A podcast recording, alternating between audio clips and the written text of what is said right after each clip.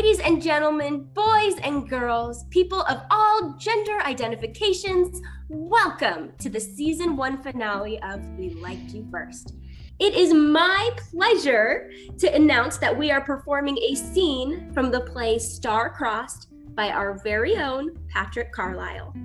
Star-Crossed was directed by McKenna Steele and featured main cast members Austin Jordan as Roger Milton, Tanner Ralph as William Shakespeare, Sarah Yanagita as Henrietta Henslow, and Logan Lindholm as Arthur Westcombe.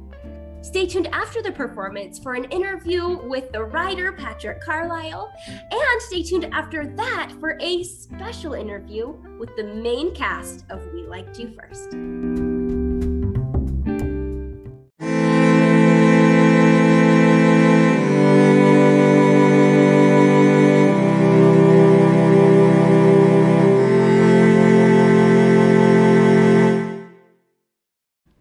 Shakespeare, who is writing vigorously.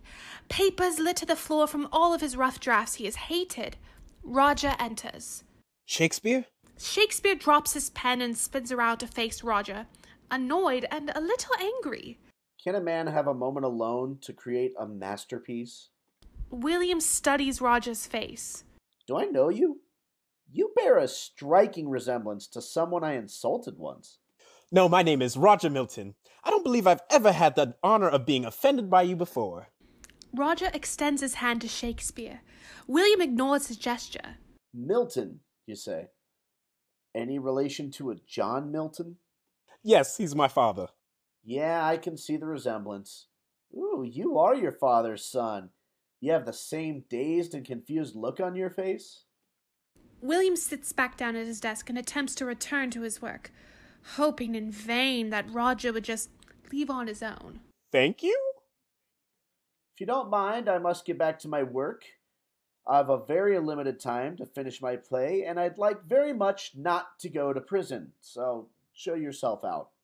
I am here because I need your help. I am a writer. Oh, a writer!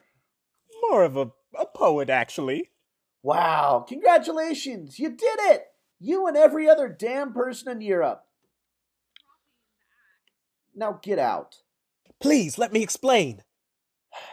Make it quick. I am in love with the most beautiful woman of all. Her name is the sound of birds singing in spring. Her name is Henrietta. Alas, her father has forbidden our love and betrothed her to a half witted lord with barely enough brains to rub together. However, fortune has smiled on me. I have been granted the good fortune to prove myself. He doubts my ability, but with your help, I shall certainly triumph. The girl's father is right. You can't be serious. Of course I am. Look around. I am completely broke. Not a penny to my name. How is this possible? It's easier than you think. You write plays, you put on the show, no one comes, you make no money, then you get the brilliant idea to borrow money, you can't pay it back, and what happens next? You guessed it debt. But you're William Shakespeare. Even more baffling. What happened to you? I made the poor choice of performing my work for the upper class. I thought I'd make myself a modest fortune. The problem is, they're all morons. None of them can handle a little mental stimulation. Now, why? Because each passing generation is dumber than the last. Then teach me what you know. You're the only one who can help me. No, there is nothing I can do for you. You're hopeless. Roger pulls out a stack of parchment. It is no small stack. It is his life's work. I wrote these. These are the feelings of my heart. Heaven's revelations to me of love and hope in all things good. He presses them into William's hands. Enough with the poetics. No one is watching. There has to be something good enough in here to be published or performed or, or something. All right, I'll teach you something. This is what we're going to do. He flips through the pages of parchment Roger has given to him. He nods once a few hms and ahs. He takes a few steps away from his desk to the fireplace. Looking back at Roger, he tosses the papers over his shoulder into the fire. what have you done? That's my life's work. You're going to have to do better than that if you want to rise from your pathetic obscurity. Shakespeare, please! I do this in the name of love! What is with all of you people and your obsession with love? Either you can't get someone to fall in love with you, you can't find someone to love, or you hate how your love life turned out. Is it not better to have loved and lost than to never have loved at all? Yes, but if you have loved and lost, then you wish you never lived at all. This is my future. What about Henrietta? She loves me. Would you allow a fair maiden to marry a man she doesn't love? He's rich. She'll be fine. Roger falls to his knees and grabs Shakespeare's ankles and begins to plead with much like he did with Arthur and Henry. If it kind of worked once, it might work again, right? No, please, Shakespeare. William rolls his eyes.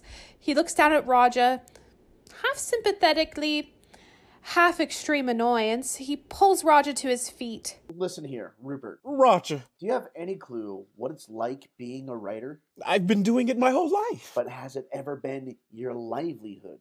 no, I, I still live in my father's home. Have you ever considered the possibility of never breaking into my world? Never leaving your mark? I thought I was good. My mother says that I am the. This is the question you must be prepared to answer. Are you willing to slave over your parchment?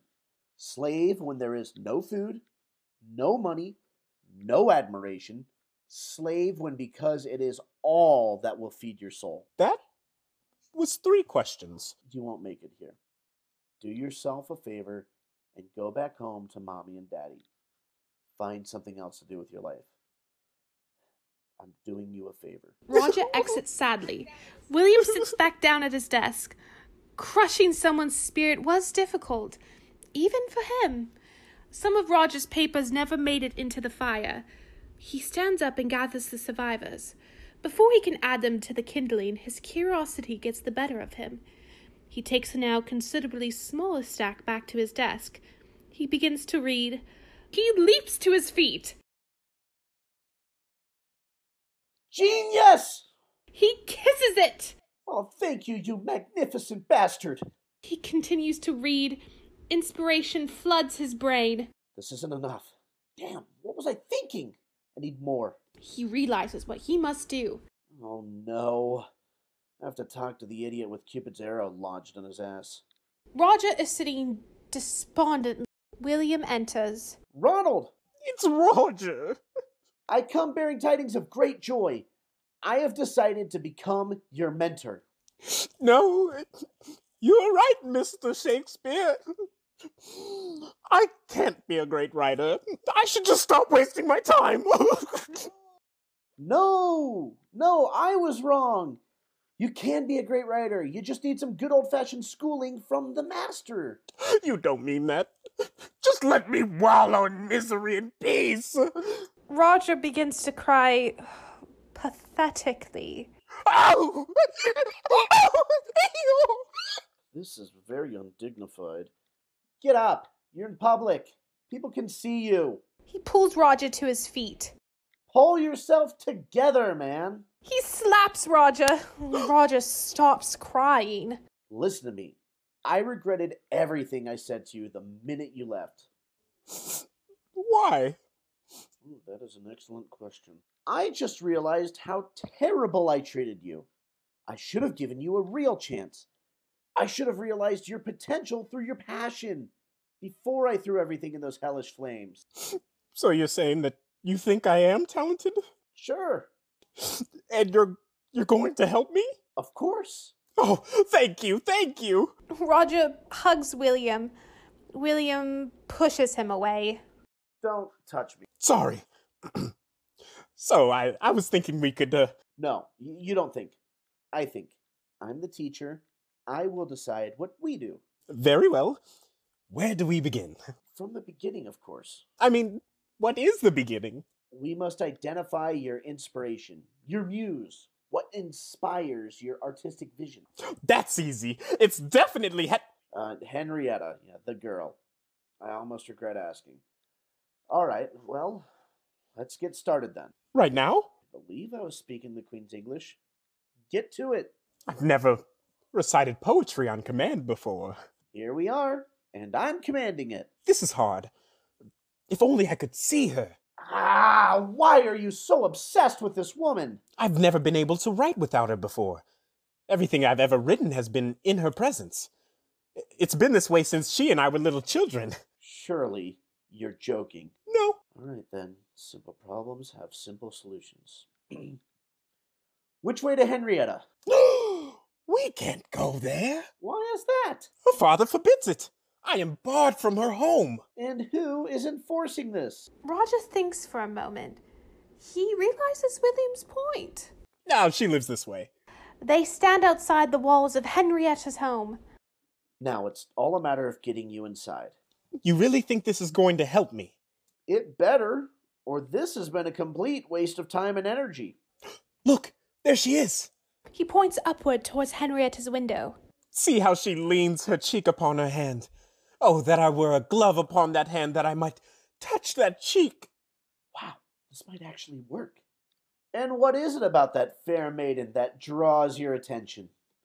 Oh, she doth teach the torches to burn bright. Has a nice ring to it. Help me get up there. What exactly did you have in mind? Let me stand on your shoulders. You can lift me over the wall, then I will let myself in her window. Stand on my shoulders?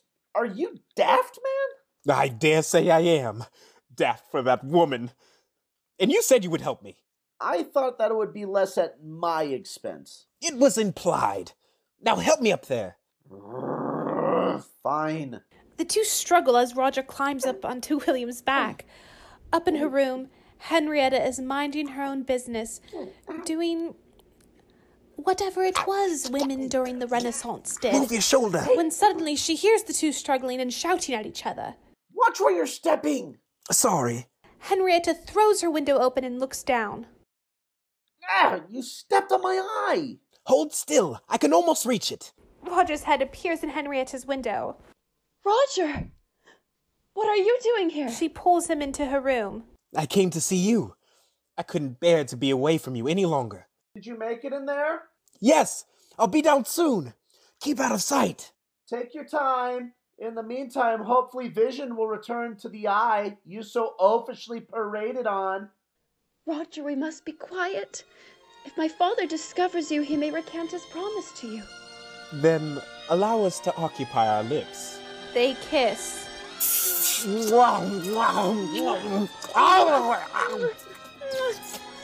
Ew. I'm so glad you came. I've been so worried. All is well, my love. This will be over soon. You should go. You should be working. Don't worry. There's been a turn of events in our favor. The great William Shakespeare has agreed to mentor me. I cannot fail. This is wonderful. How did you get him to agree to this? I'm at a loss, really. It seems very much out of sorts for him. It doesn't matter. As long as he helps us be together, I don't care how it happens. Oh, it is the East, and you, Henrietta, are the sun. William's face appears in the window now as well. That was quite good. You should make sure to write that down. Oh, my word! Is this him? Henrietta, this is the great William Shakespeare. Mr. Shakespeare, I am honored to be in your presence. The pleasure is all mine, milady. William kisses Henrietta's hand. A true gentleman. Call me William. William turns to face Roger. Are you finished yet? Well, no. You kind of interrupted. How long does it take to greet one's beloved and then be on their way? It's been two days, William. And if we don't get started, two days may become 12 years. Just give me a moment to say goodbye. Roger takes Henrietta's hand. Parting is such sweet sorrow. Not a moment will go by that you will not occupy my thoughts. I will count the minutes. Tick tock, time is running out. We'll be together again soon. I love you. They kiss. Mwah. Oh, you two strike me as a couple that would take their own lives if they couldn't be together. There's a knock at the door. Someone is here. Hide.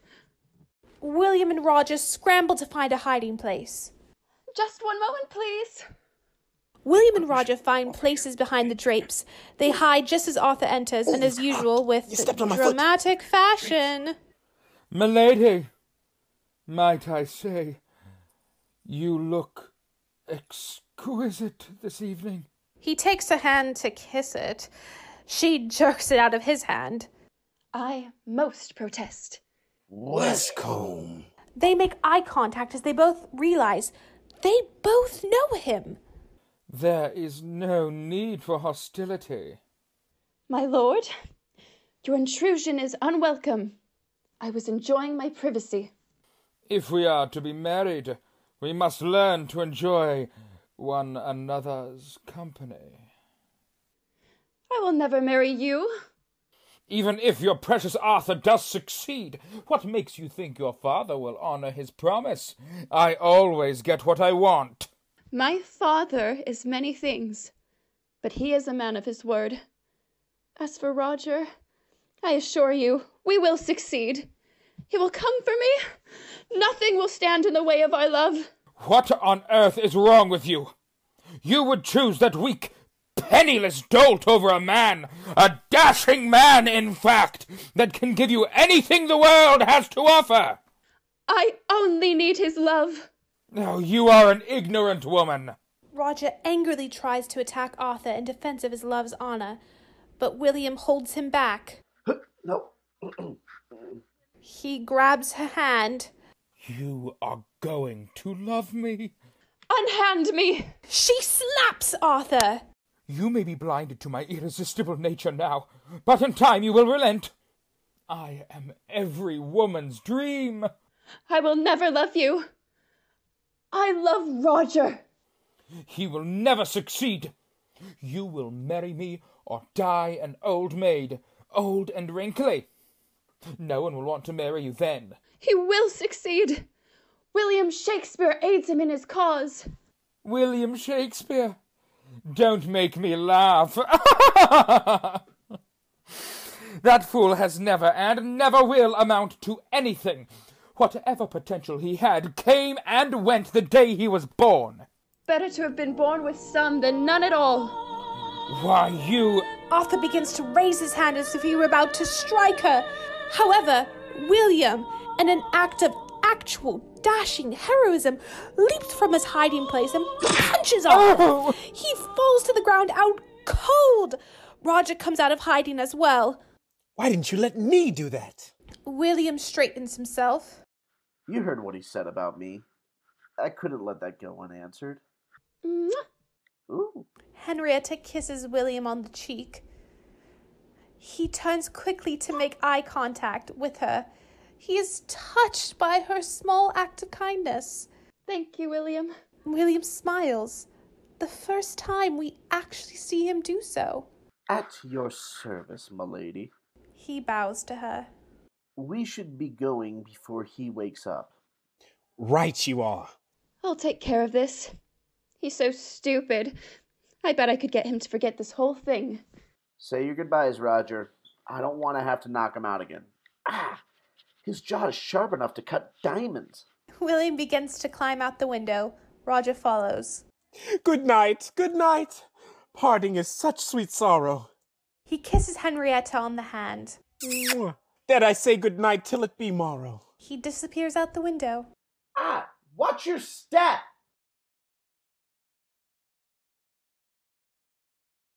Henrietta laughs to herself as they descend. Sorry. Henrietta laughs to herself as they descend. Outside the Henslow home, What a night!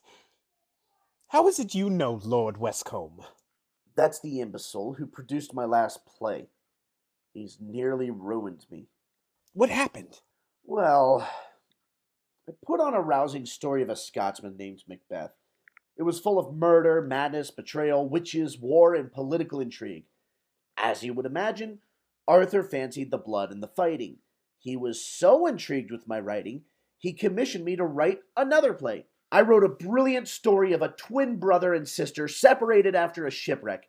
Everyone confused them for one another. It was hilarious. It was a different feel. It lacked the blood and gore of Macbeth. I actually found twins to play the parts. But Arthur hated it, and shut down the production. It left me unable to repay him. That's terrible of him. I know. Now I owe him the money back, or I will be imprisoned. What are we going to do? What do you mean, what are we going to do? How are we going to pay him back? What? You're helping me. It's only right that I return the favor. This is the perfect way for me to express my gratitude, of course. No. No, that won't be necessary. I have it sorted. No, I insist. When you are done helping me, I promise to help you. Roger pauses a moment to think. Whatever I earn with my writing, I promise to give it all to you. It's the very least I can do. I don't know if it will be much, but it's yours either way. Roger stretches his hand out to Williams. Deal. They shake hands. Wonderful. I'm going home. I'm going to need some rest if we're going to make this work. You better come ready tomorrow. Oh, I will. Roger exits. William, for the first time, finds himself somewhat conflicted. We have just listened to a scene from the play Star-Crossed by Patrick Carlile, the very founder of We Liked You First. Patrick, it is my pleasure to welcome you to your own podcast. I'm so honored to be here. I'm honored to be here. Oh, Patrick, this was so fun. After a whole season of working with you on um, this podcast to actually get to showcase your work it was really, Yeah. really special. I know. I I was I I just you know I. I, I just felt really, you know, you know, self-indulgent, and I was just like, I'm gonna, no, no, no. you know, Well, truly, that was such a wonderful, um, such a wonderful story to end this this season on. Um, but before we dive into that, let's talk about you. no. What? um, for those who have loved We Liked You First, this is a great opportunity for them to get to know the founder of the podcast. So, Patrick, tell me about your background in writing, um, when you started, and how your love for it has grown. Um, okay. Um, wow. That's a man, I did I don't really ever reflect on that question very often. Um I I I love I loved theater when I was a kid. Um my and I that's really where my like my love of you know of everything really kind of came from. When I was in sixth grade, um, my sixth grade teacher passed out these papers to sign up for electives in junior high. And I didn't know what I was going to do. Everyone was going to take Spanish or computer science or something like that. And while they're all signing up, she comes over to me and she goes, That one, that one right there, that class, you're going to like that one. And she just walked away. And it was drama. And so I, uh, and I was like, Okay. And I, I signed up for it and I loved it ever since. And it wasn't until I got into high school that I really got an appreciation for um, for creating my own things. And I had a wonderful, I had a wonderful teacher in high school named Dan Blackley, who, you know, he was always encouraging us to do to do things and to find our niche and to find where we we we were most happy and comfortable. And and I thought I wanted to be an actor for a long time, and I still love performing. It's just not something I can. I'm I'm. Not, that's a long story in itself, but that's something I don't do as much anymore. But he was a playwright and he wrote a lot of really cool plays. And I got to see some of his stuff and I got to see how he worked. And, and I thought, I'm like, wow, it'd just be fun if maybe I wrote something. And so just casually, I started writing plays. I started writing them for fun. Um, and they, they were really bad.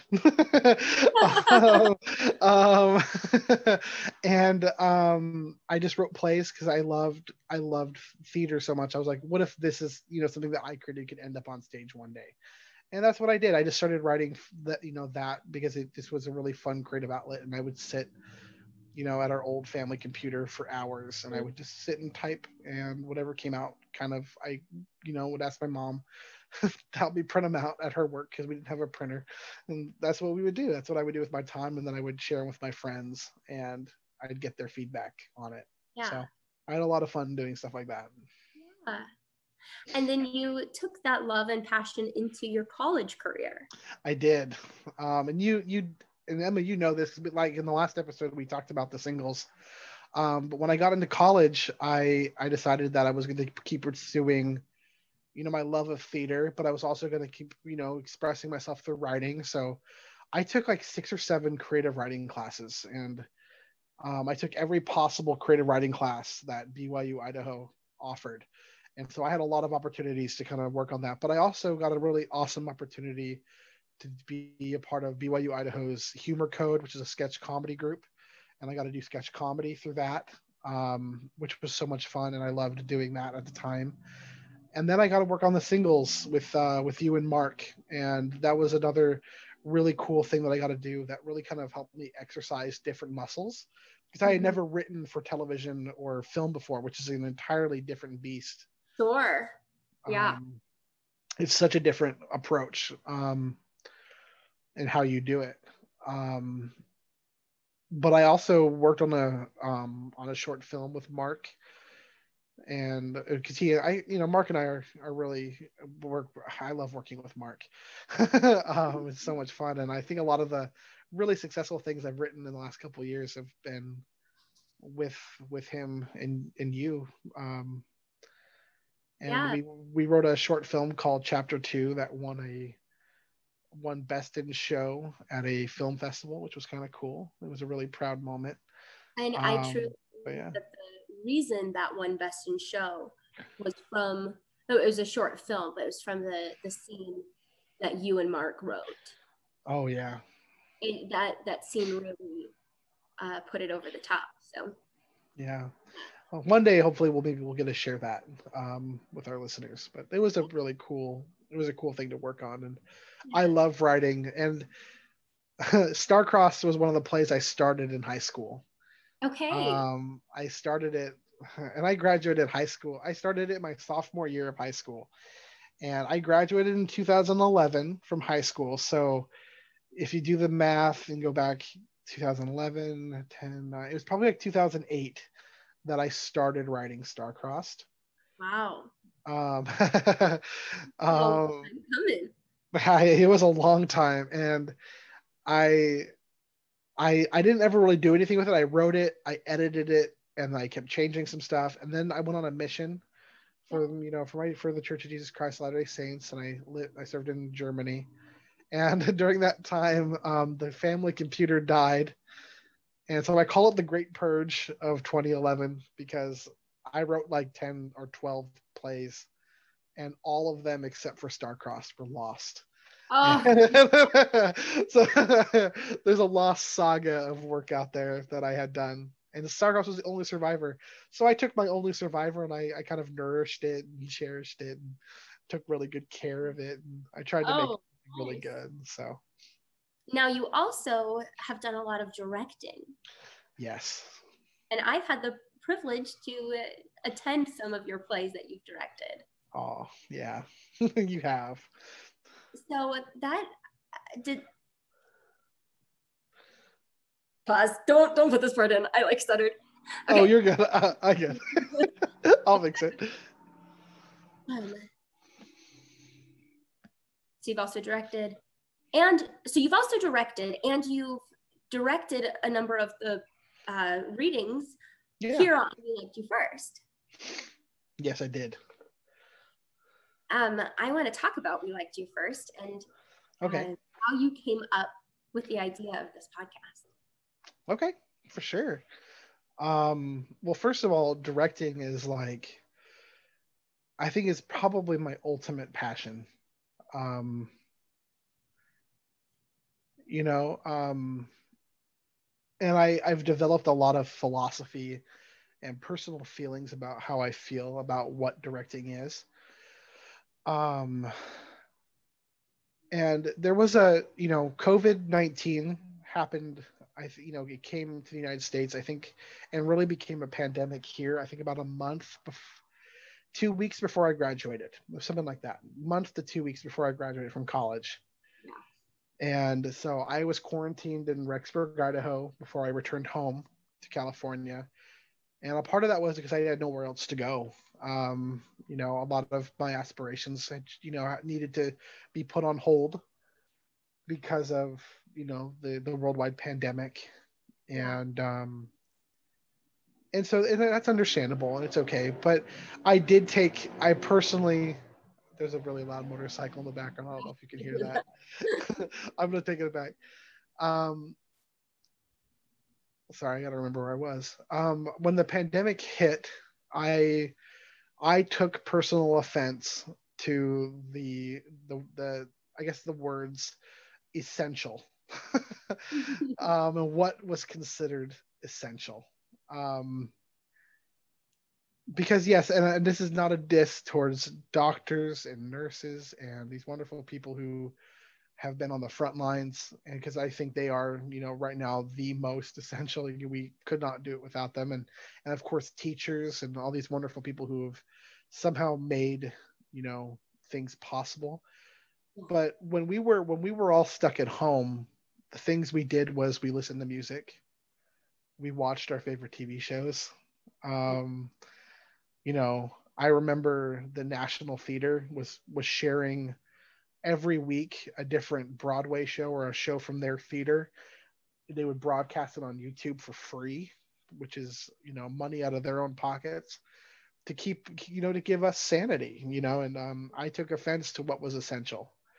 And I said, this is, you know, yes, we need these things. We need grocery stores to be open. We need doctors and we need nurses. But what are these other things that we need, you know, just to to live, you know, and what do we need? And I really wanted to give back a little bit of of what I could do um, yeah. and join in that. And and you know i'm aware that you know we're a smaller podcast right now and i hope we continue to grow in audience. We went from like 20 listeners and by the end of this we got to like 60 listeners. So you know all of you listening thank you yeah. for joining in.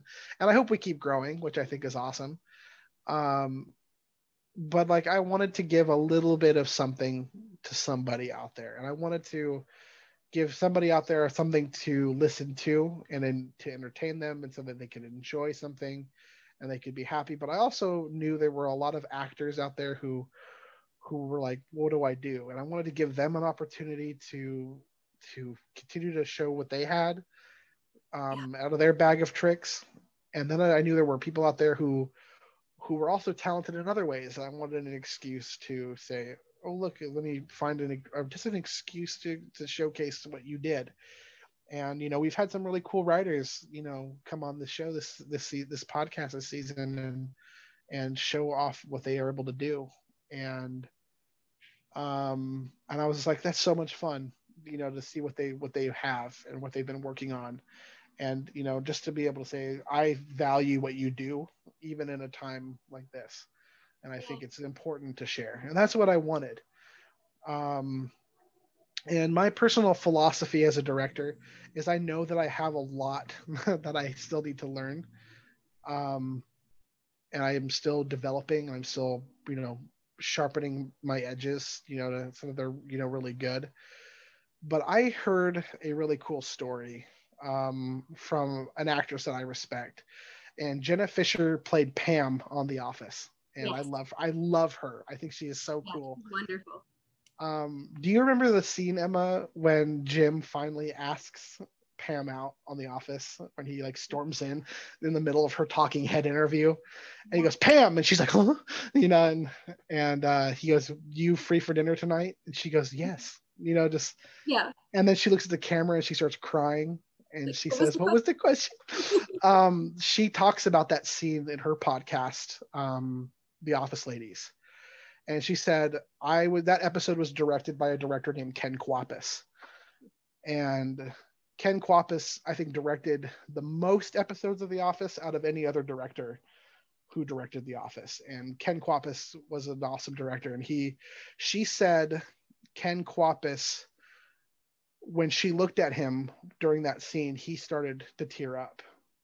Hmm. and he was smiling at her. And she said, um, I teared up because he was tearing up. Oh. And she goes, he he made me know, he let me know in that moment that I did it, that I I succeeded in what I was what I was being asked to do. and she said Ken Kwapis had the talent and the ability to love the best performance out of me. And what I wanted the opportunity to do was to work with people that I cared about and love the best performances out of them that I could.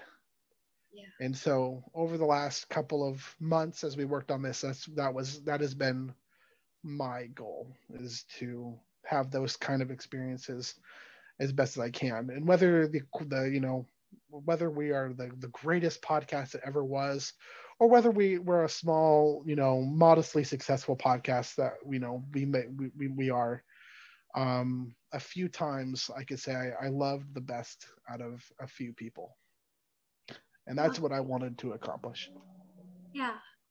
so Wow. I, you know, I actually didn't know that. I didn't know that part of, of your journey. Um, I remember when you called me presented the idea for this podcast and um, um, and you said things are so hard right now because there's no theater. And you were I, I got the sense that you were just feeling really stuck.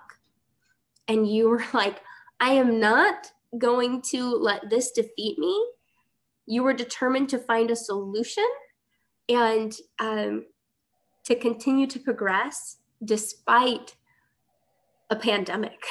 That's exactly what you did. You i remember thinking wow that is a tall order. But you're like there's enough actors there's enough writers who are underappreciated who are struggling during this time because they can't get the exposure that they want because nothing is moving forward. And you basically developed something that could move forward in a time of where everything else was paused. I I applaud you for that. Thank you. Um, you know, I, I'm obviously really uncomfortable talking about myself. um, I have so much fun talking to all these other writers and all these other wonderful people that come on and we get to interview them. Yeah. um, but yeah, um, you know, I, you know, I've, I've faced, I've faced a lot of rejection in my field. Um, you know, and, and in a lot of different, in a lot of different ways, you know, whether it was personal rejection or professional rejection or artistic rejection, like, oh, I don't like the way you do things.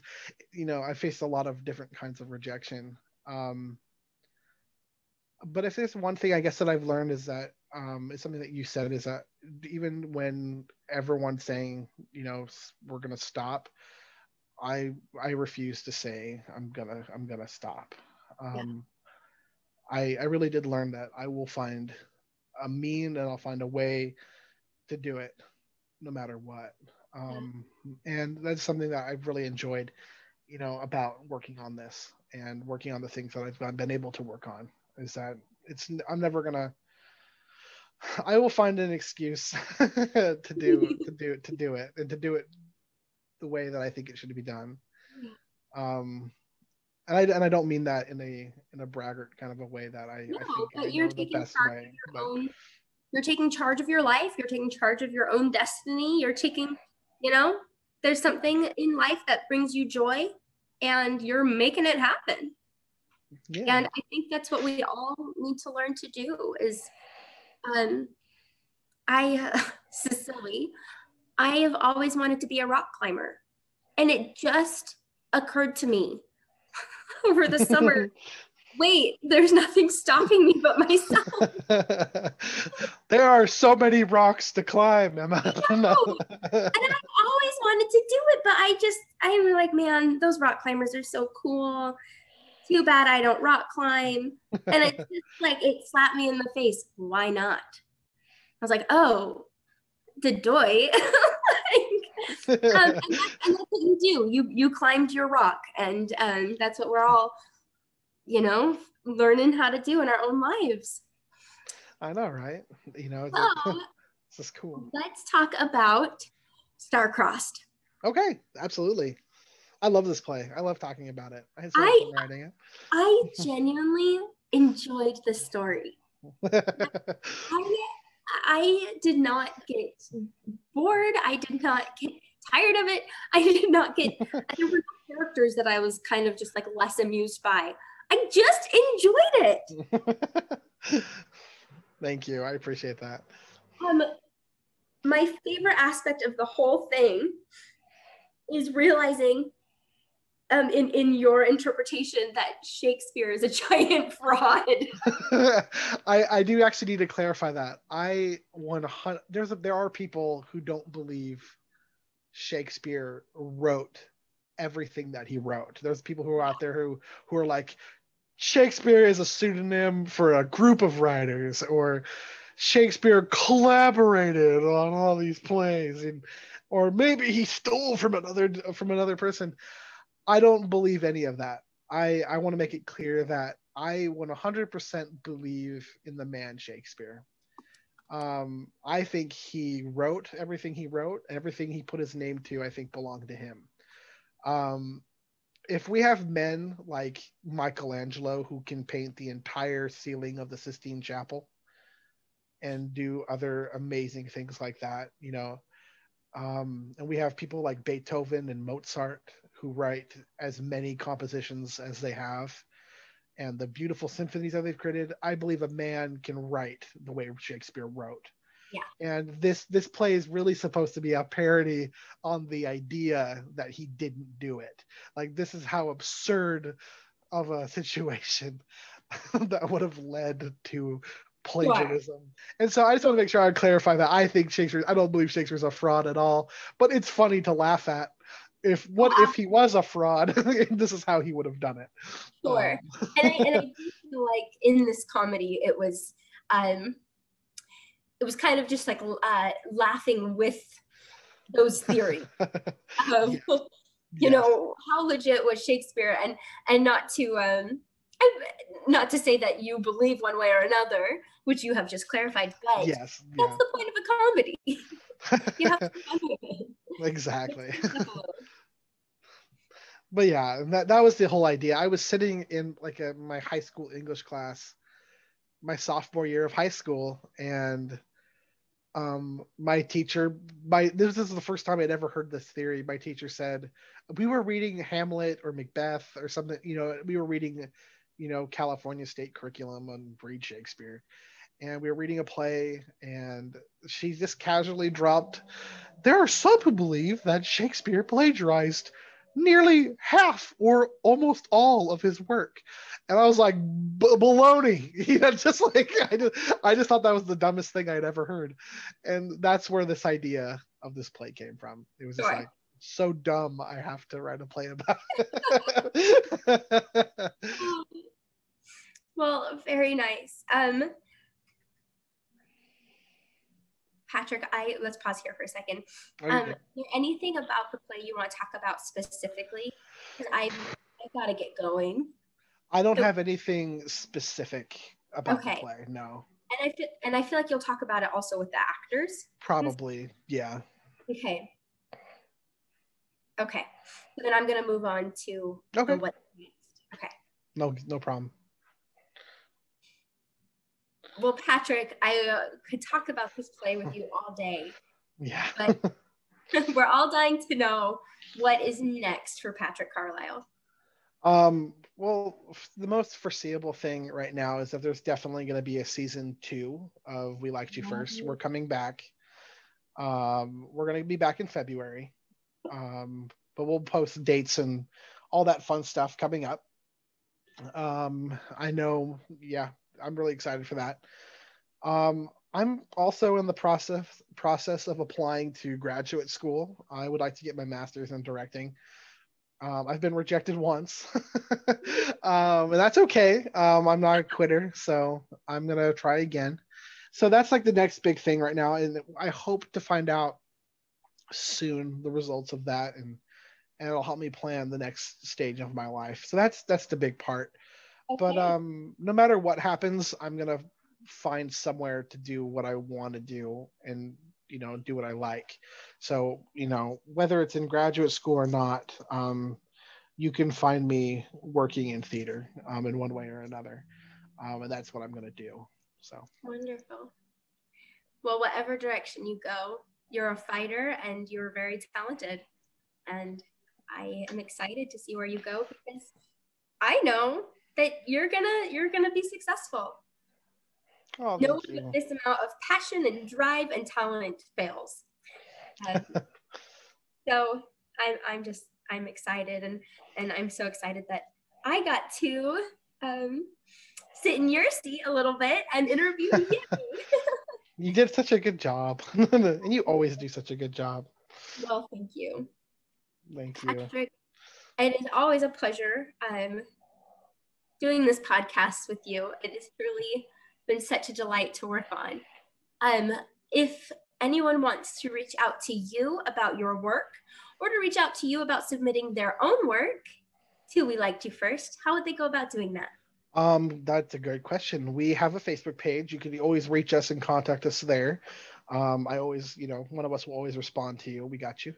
Um, we have it. We also have an Instagram called We Liked You First, so you can reach us there as well. Um, and we also have an email address, so you can email us at we liked you first at gmail.com. Excellent. Well, it is for the norm for us to say, remember, we liked you first, but I feel that it would be more appropriate this time for me to say, Patrick, remember, you liked yourself first. that's that's so great. I do like me, don't I? Oh, Uh, and I liked you first. I, I do feel like I can say that. I think you said the same thing to Mark, that you liked him first, and you know, it, the, the feeling is very mutual. oh, thank you, Emma. I appreciate it. Um, but yeah, I just hope all of our listeners know as well. I'm just gonna kind of grab my reins really quick. Um, this wouldn't be possible without Emma. So, and it wouldn't be possible without you. So I'm always thankful that you're here and all the awesome things that you've done.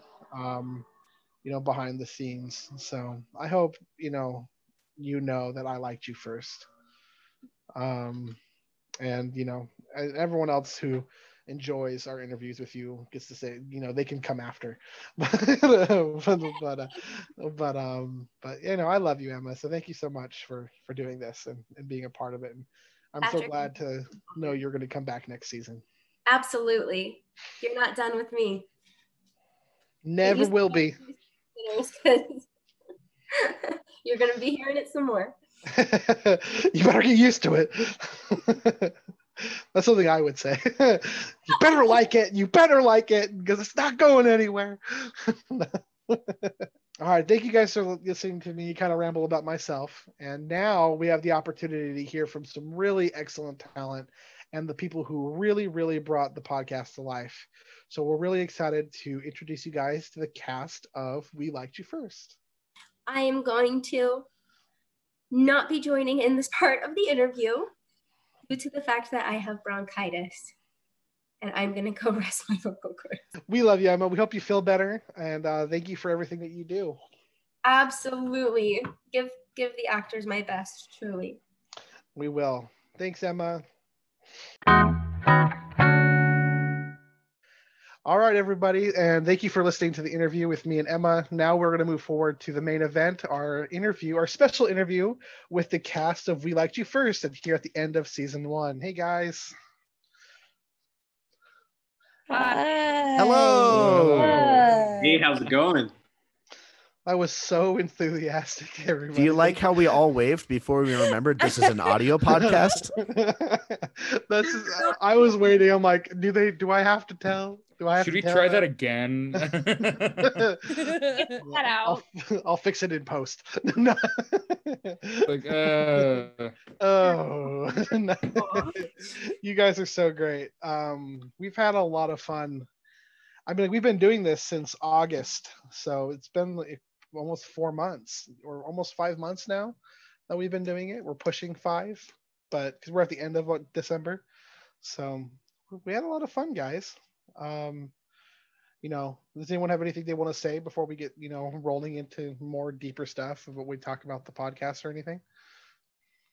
If not, it's okay. Go I ahead, Sarah. all- You love what? I love everyone. Yay! Oh. I definitely second that. I second. I third that because I got to go. Oh wow, after I was about to smack you. I was like, nah, dude, you don't second it, you third it. Okay. There we go. Um, so today uh, is the fifth anniversary. The day that we're recording this interview is the fifth anniversary of uh, Steve Harvey uh, reading the wrong winner for the Miss Universe pageant. And I would like to just formally say that I still believe that he did that on purpose and refuse to believe that it was a mistake. Steve Harvey, you can come at us. We're on to you, Steve. What a what a what a wonderful way to celebrate that. I know, with the greatest podcast ever. Yes, with with our uh, with our hundreds of subscribers. We should at Steve Harvey, and then maybe it will make the podcast go bigger. Steve Harvey Huge. seems like a person who would actually respond to it. Or we get sued. oh, well, I'm, I'm looking like, forward to both, if I'm being honest. I could handle it. no, no, boy, it's a bucket I'm not saying it's to fact. sue. I'm just saying it's what I believe. Uh, You know you made it if, when you've been sued by Steve Harvey, you know. That's so true. Um, I just want to go back, just backtrack just a little minute to Sarah's earlier statement of "I love all of you," um, and I love everyone because that was super sweet and nice. And we just lost Logan, but he'll come back. He's never lost for too long. Um, but Sarah, um, that's a good point. I love all of you, and it's it's really nice to hear somebody say it because I don't think all of us. I mean, I knew all of you when we started the podcast, but I don't think all of you knew each other, which is um which is cool. Like did did everybody who knew who when we started? And we could go around like Tanner, do you want to start? Who did you know when you started? Uh, I knew you, obviously, Kendra, Austin, and Logan. Uh, I hadn't met Sarah or McKenna uh, before this, so but I'm happy to have met you guys now. It's been really fun these past few months. Yeah, that's been McKenna, who did who did you know when we started? Um, I knew you and Logan and Austin and Sarah and Kendra. I'm trying to decide if we actually ever met before. We did meet once. Um, Okay. We met. I blocked out college a lot. so that could be one. yeah, no. Blacking out in college. Name a more iconic duo. what? yeah, we went to BYU. yeah. Uh, you, I, Sorry. can you please block that out? That the thing that I just did. That's Nope. I hate that. Um, How did you know McKenna? I met met McKenna doing um, Calvin and Hobbes for the short time that I helped with that. I was going to do costumes for Calvin and Hobbes. That's right. Talked about cool outfits to make you look like um, a tiger. That's okay. Getting a jumpsuit. There we go. You look like a tiger. So Okay, there we go. That makes more sense. Okay, cool. But yeah, and now I know Tanner and I know Kendra better. So, wow. That's awesome. Austin, who did you know when you first started? Just to fill in gaps. I think I knew everybody minus Kendra coming in. I know Sarah and I a while ago we didn't we have a class together? I'm not sure if it was a class. I know for sure I um, worked on a show that you were in. It was like the Shakespeare abridged thing that you were awesome in and hilarious, and I loved it. Yeah, I remember now. Yeah, I, I'm positive we had a class together, but yeah, Sarah and I go way back. Go way back. I, I also block out most of college, specifically classes, specifically higher classes. That's fair. Um, Logan, who did you know and, and who did you get to know better working on working with us on the podcast? Um, I I knew almost everybody. The only person that I didn't really know was Tanner. Uh, Tanner and I had met a little bit in college, um, but I, I knew McKenna since my first semester. I did a, a show with Austin in my first semester, The Crone's Revenge. What what? Uh, Oh my gosh, I don't know what that throwback. was. Uh, oh yeah, it was such a throwback. Um, That was my like first. four years ago. My gosh, and now I'm, yeah, and uh, now I'm almost done with college. So awesome. Uh, and then I've known Kendra forever, and I hang out with Kendra all the time. And so yeah, so and it's been really fun to actually get to know Tanner a little bit more uh, because I'd heard great things, but I didn't know him at all. So it's been a lot of fun.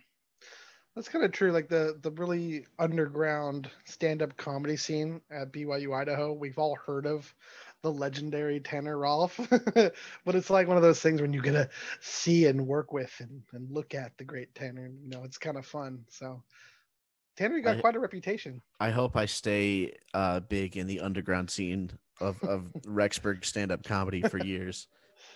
Just become a myth and a legend. Dude, we have a we have a shrine dedicated to you. It's you know we pay homage to it every time we we, we stand up to do comedy. Oh, that's funny. well, yeah. Tanner Ralph, he's just a myth at this point. He's a myth. we all pluck a single beard hair, even the girls, and we uh, place it upon an altar. And every time we do so, we hope your beard gets longer. I have no plans of shaving it right now, so that is likely. Awesome. I Uh, carry my beard hair on stage with me every every time I do stand up. Uh, In a little pouch. just in a little pouch, just like it's around my neck, underneath my shirt. I know it's there. awesome. So yeah, um, it's been kind of cool. Uh, I really wish Emma was able to be here, but as she said earlier, she she has bronchitis, um, and I think almost all of you, except for maybe. That's really ah. Now that I'm thinking about, it, I think Tanner and Austin. I think you two are the only two who actually really know know Emma. So, but I know she's a fan of all of you guys. Like she's never really been in the same room with us as we've all worked together, but she's a huge fan of of all of you and all your hard work this last season. Um, and you know she loves you guys. She she reads all the work and then she listens to it before I before I air it, and she just speaks so highly of all you guys. So, you know we're we're missing her tonight, and but we're we're happy that she's getting better from her illness. Um, but that also being said, I have a whole list of questions, and I think it'd just be fun to go through answer some of them. One or two of these are from Emma. She wanted to she wanted to ask you guys some things, and so in the spirit of just keeping Emma in mind, let me ask you guys one of her questions um, that she asked. And one of the things that she asked and that she just wanted to know is, what was it like acting with each other from a distance, and how has it changed the way you interact with one another? Um, a lot of our listeners, you know, probably have pieced together that we're not in the same locations. Like, I think none of, I think, you know, we're all pretty spread out. I don't think any of us are in the same city except for maybe Kendra and Logan were in the same city, but they're not anymore. But we're all pretty spread out. Like, I'm in California. Um, Austin, where are you, where are you guys at? Everyone want to kind of give a shout out where they are? Uh, currently, I'm in Chicago. Austin's in Chicago. McKenna, where are you at? Good old Nashville, Nashville, but hopefully Burbank when COVID decides to calm itself down. We're hoping. We're all hoping for that. Who else wants to chime in? Uh, I'm in Vineyard, Utah. And I'm in Japan.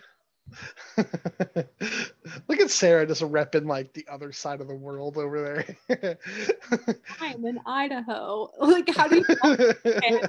I'm in Japan, and I'm like, I'm in Rexburg, Idaho. But right now, I'm in Houston, Texas, because I'm home visiting family. But I am mm-hmm. from Alaska, so that is cool. Awesome. And I'm I'm over in Southern California, so we're all in like just completely scattered to the wind, different locations. Oh, go ahead, Logan.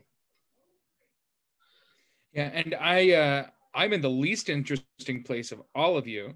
I'm in Blackfoot, Idaho, because I'm also visiting my family uh, for the holidays. Right, little tiny hodunk So town out there. um, but yeah, like let's let's whoever wants to answer, I won't I won't interrupt any of you. Whoever wants to answer, what has it been like working and acting and interacting with each other at a distance? You know, how's that how has that been? What's that experience like? I think for me, uh, it was um, COVID kind of helped prepare me for it in a way because by we started, you said August, so COVID had been happening for five months already, and I've been in a few other sketch comedy groups, so we'd already made it normal to meet via Zoom meetings and do readers theaters through Zoom meetings. uh, and all of that. So I think by the time we started, I was already used to doing Zoom meetings. Now, that being said, it is weird to meet people for the first time through Zoom, especially in this nature in which you're supposed to have, uh, you know, charisma and energy uh, and, you know, chemistry with each other.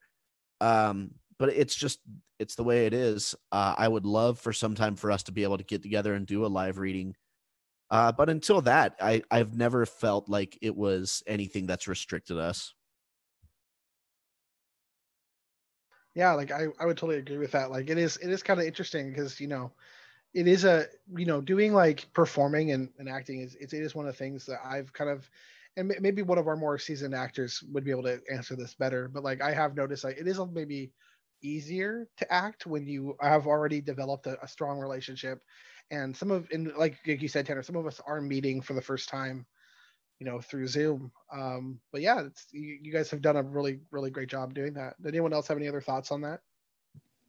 Um well i think what's a little bit interesting um that's just popped into my head is when I feel like when you meet in person, sometimes there's like a little bit of nervousness because you're not in like your like you're out kind of outside of your normal comfort uh, zone kind of thing. You you know you're not where you feel like yourself the most and it's all brand new. And so like if we were all meeting in like a meeting room or something like that all gathered around a table it, i mean it, it, we would get there obviously and it would be easy to become friends and have that vulnerability um, in order to um, be able to put out good acting and story storytelling and stuff like that. But with the zoom it's been kind of nice because like right now i'm sitting in my bed.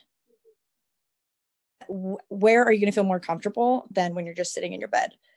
Like it helps to kind of break down those walls a little bit faster i think uh, in regards to like meeting people for the first time over zoom which i think has been super awesome and i i feel like i've gotten to know you guys so much better just because we're already kind of in that vulnerable state.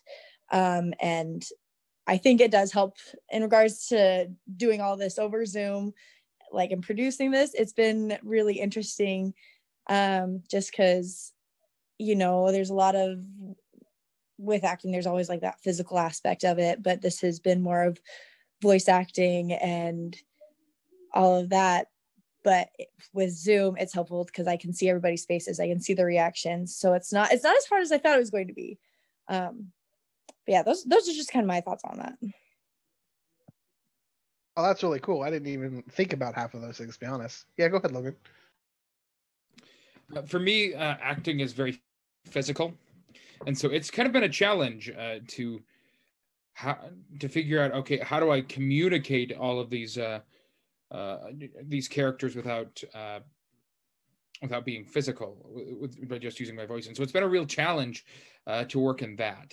Uh, but I think I'd be I am I'm, a little bit better of an actor, and I've been able to keep acting when things have kind of been dry, uh, and so I can keep myself at least somewhat somewhat fresh because of the, this opportunity, especially when we're in a considering that we're in a uh, in still in the middle of COVID nineteen.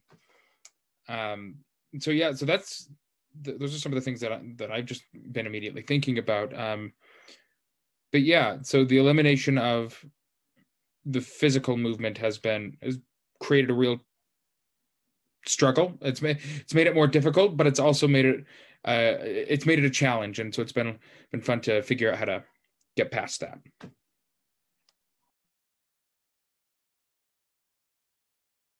Oh, I was just like standing waiting, raising my hand.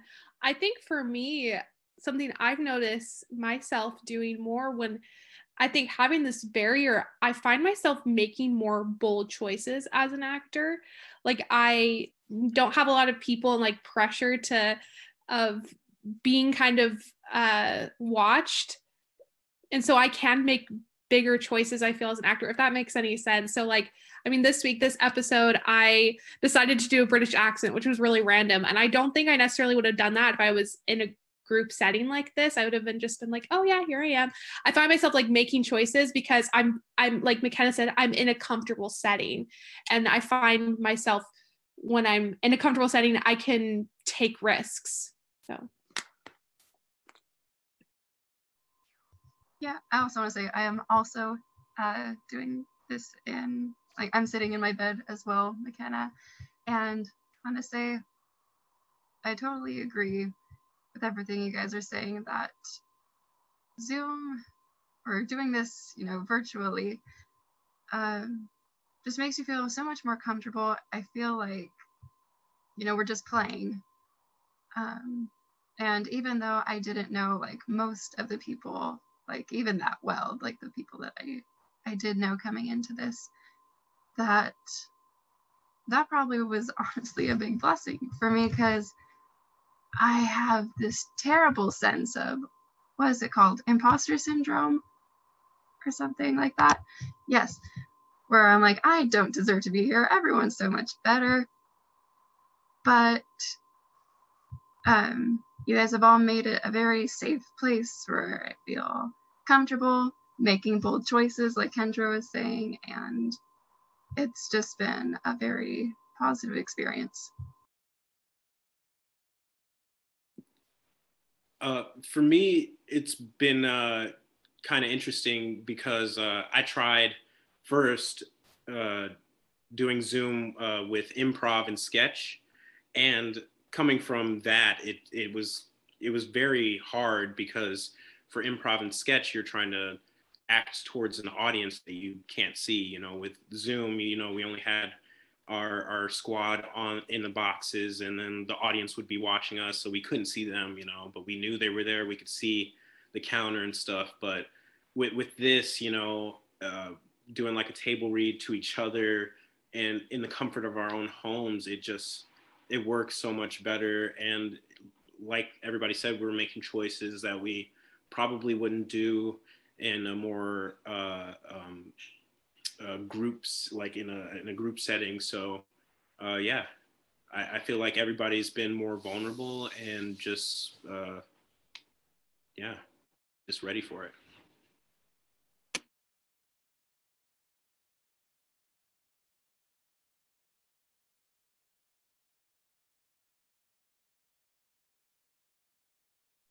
Patrick, you straight up muted, bro. Thank you. I tried to use my keyboard and it wasn't working. Um, but yeah, I was just gonna say like I I'm a I used to act a lot more when I was younger, making me myself sound so old and seasoned. But um, I just yeah, I never really thought about some of the things you guys brought up, and I I'm really really impressed because like I I I tell everybody.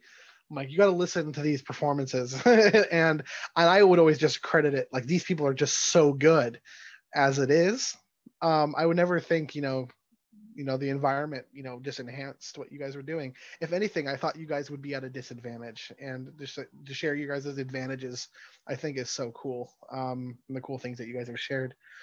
Um, I really appreciate that. Um, one question that kind of just came to mind because you McKenna brought up, you know, chemistry and getting to know, you know, getting to know people and you know um, those things. I'm just a little curious, and this is just me asking kind of off the cuff because I know we all love each other. We all consider each other friends.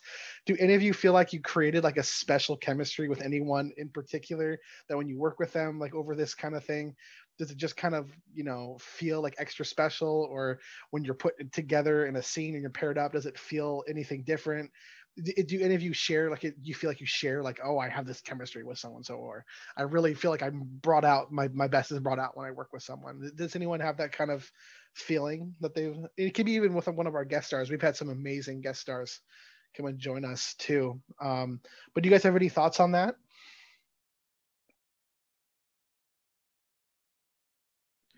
I can speak to that. Um, uh, for the thought that came to mind was mountain berry crunch because i feel like that was the uh that uh that oh, uh, that sketch was the most uh, electric that i felt uh felt the cast uh partly because of tanner.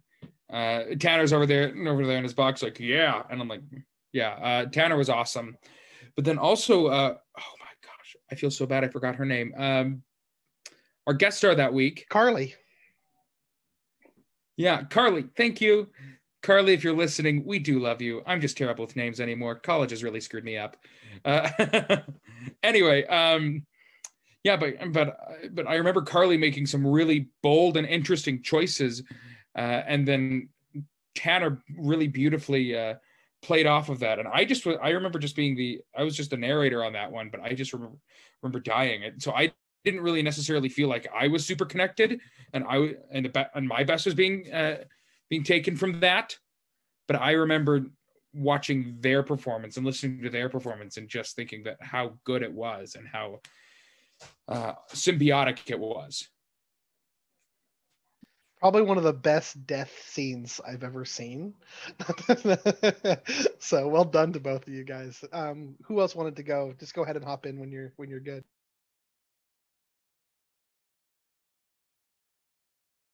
Um, for me, I, I feel like I came closer to uh, all the writers. You know, um, having them put out their their work, like you, Patrick, Tanner, and everybody before uh, Jared. You know, Chase. Uh, thank you guys if you're listening uh, for submitting. Um, it's it's a vulnerable uh, place to be to try to give life to your work you know like give your work to actors and say go for it.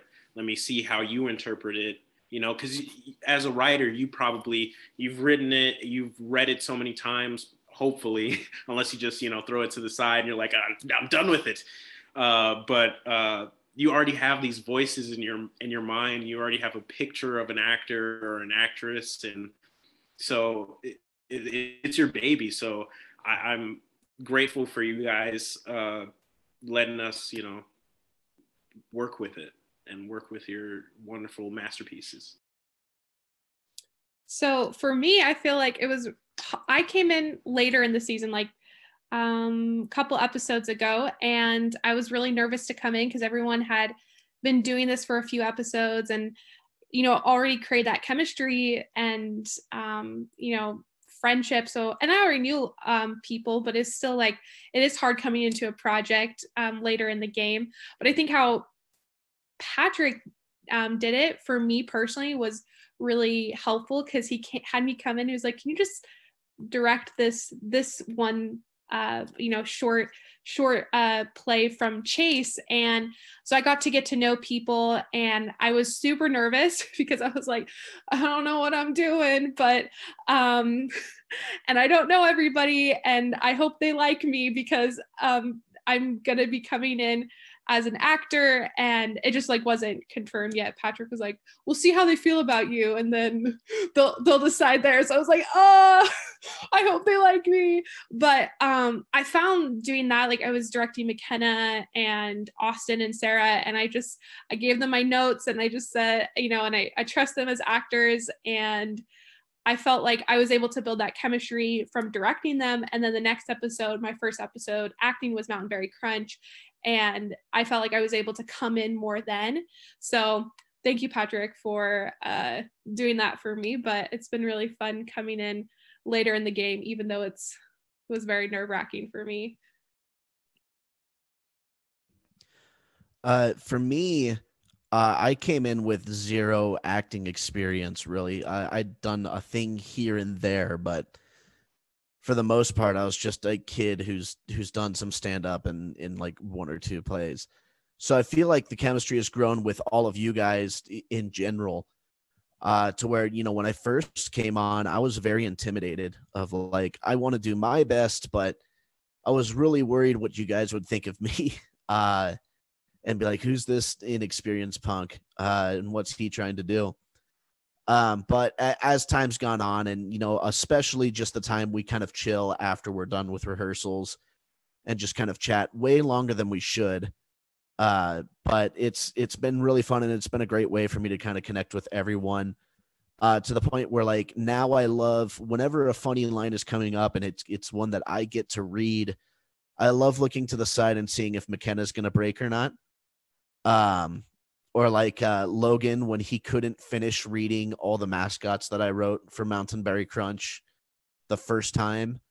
Uh, just little things like that have made me feel that much more comfortable. Uh, and it, it pretty much validates or it confirms that I should have done theater all along. I would have had a lot more friends growing up if I did theater, I think. But Uh, nothing I can do about the past, but I'm I'm very happy to to be part of this group, and I really do feel more and more comfortable each week performing with y'all.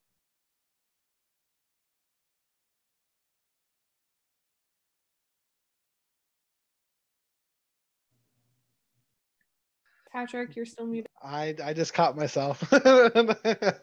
um, my key- keyboard's not working. I gotta fix that. I'll edit that out. Um, wow, some of the stuff you guys say just always just warms my heart, like the chemistry you guys and some of the answers you gave. Totally, I did wasn't expecting. Um, Austin, I love your answer about working with the writers. Um, the writers really do make they really did make the season possible, and they came in and they shared a lot of you know vul- they were very vulnerable with us and and some of them created stuff specifically for the podcast. Um like they specifically wrote something and said i specifically wrote this just for this show. Um and some of them who did that i really want to make sure they know how grateful i am. Um i know tanner you really really came out with mountain berry crunch for for this for this and um and you really i mean like you had been working on it before but you but when I ta- when I asked you if you wanted a, an episode to feature some of your writing, I know you really really worked really hard on Mountain Berry Crunch to make it ready, and that was and it was awesome. We loved, we all loved working on that episode. It was so much fun, um, and um, you know, so some of that there were there were writers who who came in and came in clutch for us in that regard. Um, and they did trust us with some other stuff. And i think i have to just add to that with what you know you know the stewardship that we had over over their work was so special.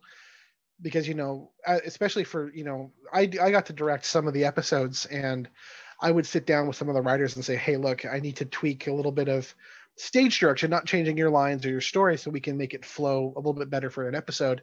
And they were so gracious about yeah yeah do what you got to so it, i mean like that chemistry and that relationship working relationship was so much fun to work with them on and they were so great. And they and i know they all loved your guys' performances. So thanks for sharing that guys um which is so awesome.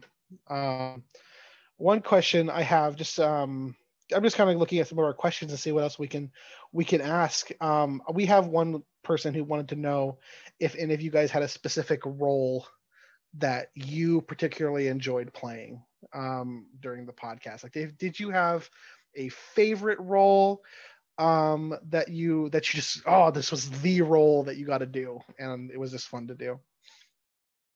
And whenever you're ready, you guys can just hop in. Just don't don't overstep each other. I well, I feel like I've only done like three roles. um, but I did I I loved playing Sister Johnson last um last time in the singles award. And that is because in high school, those are the kind of characters that I played. Um, I played the the crazy old lady characters uh, because I was the only person in high school who'd be willing to get up and make a fun of herself and be a fool and like not care what people thought. So my director be like, "All right, there you go. And i and i always got like a lot of laughs for that. And um because you know in high school you're so uh you care so much about what people think. And i was just like i don't care. And i've kind of i definitely i feel like i've lost that a little bit as i've gotten older. And but playing her reminded me a lot of those days. And at that time i never really appreciated it because i was like oh i just want to be like the lead ingenue, like the pretty girl who like gets the guy. Like I wanted that so bad, but they're like, mm, no, you're gonna play the the old hag who uh, is really funny, but playing her remind me of those days and be like, man, I I actually miss doing that, and like that was so much fun to play this crazy old lady that had 15 stuffed cats. Like I was like, oh yes, this is my bread and butter.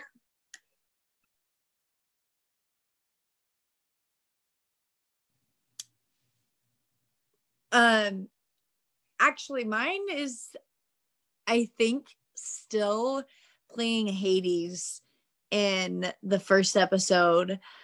Um, I've played Lucifer in a play before, and I just really enjoy those kinds of characters.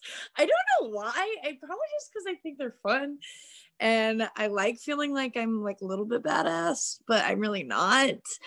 And I think probably that is why. And it was just kind of a fun character to play, and it was a fun script to work on too. And um, because I like watching like you know the TV shows like Supernatural and I, which I know is so cheesy, but like Lucifer in that show is my favorite. Like he's hilarious, and watching like Hercules is my hands down favorite Disney movie, and that's mainly because of Hades. And so it was just like a nice like little aw moment where I was like, yay, going back to like my roots, but not really my roots, but my roots of things that I love and um, getting to play a fun character that isn't always my personality type. It's it makes it more of a challenge, which I think is always fun. Um, because I I think I'm a nice person sometimes. And it's nice to be able to be, you know, like a little bit mean and just make people's lives miserable. Not that I want to do that in real life, but like, yeah, I'm gonna I'm gonna stop now. But Hades, that one, done. Cool. That's awesome. you were a great Hades.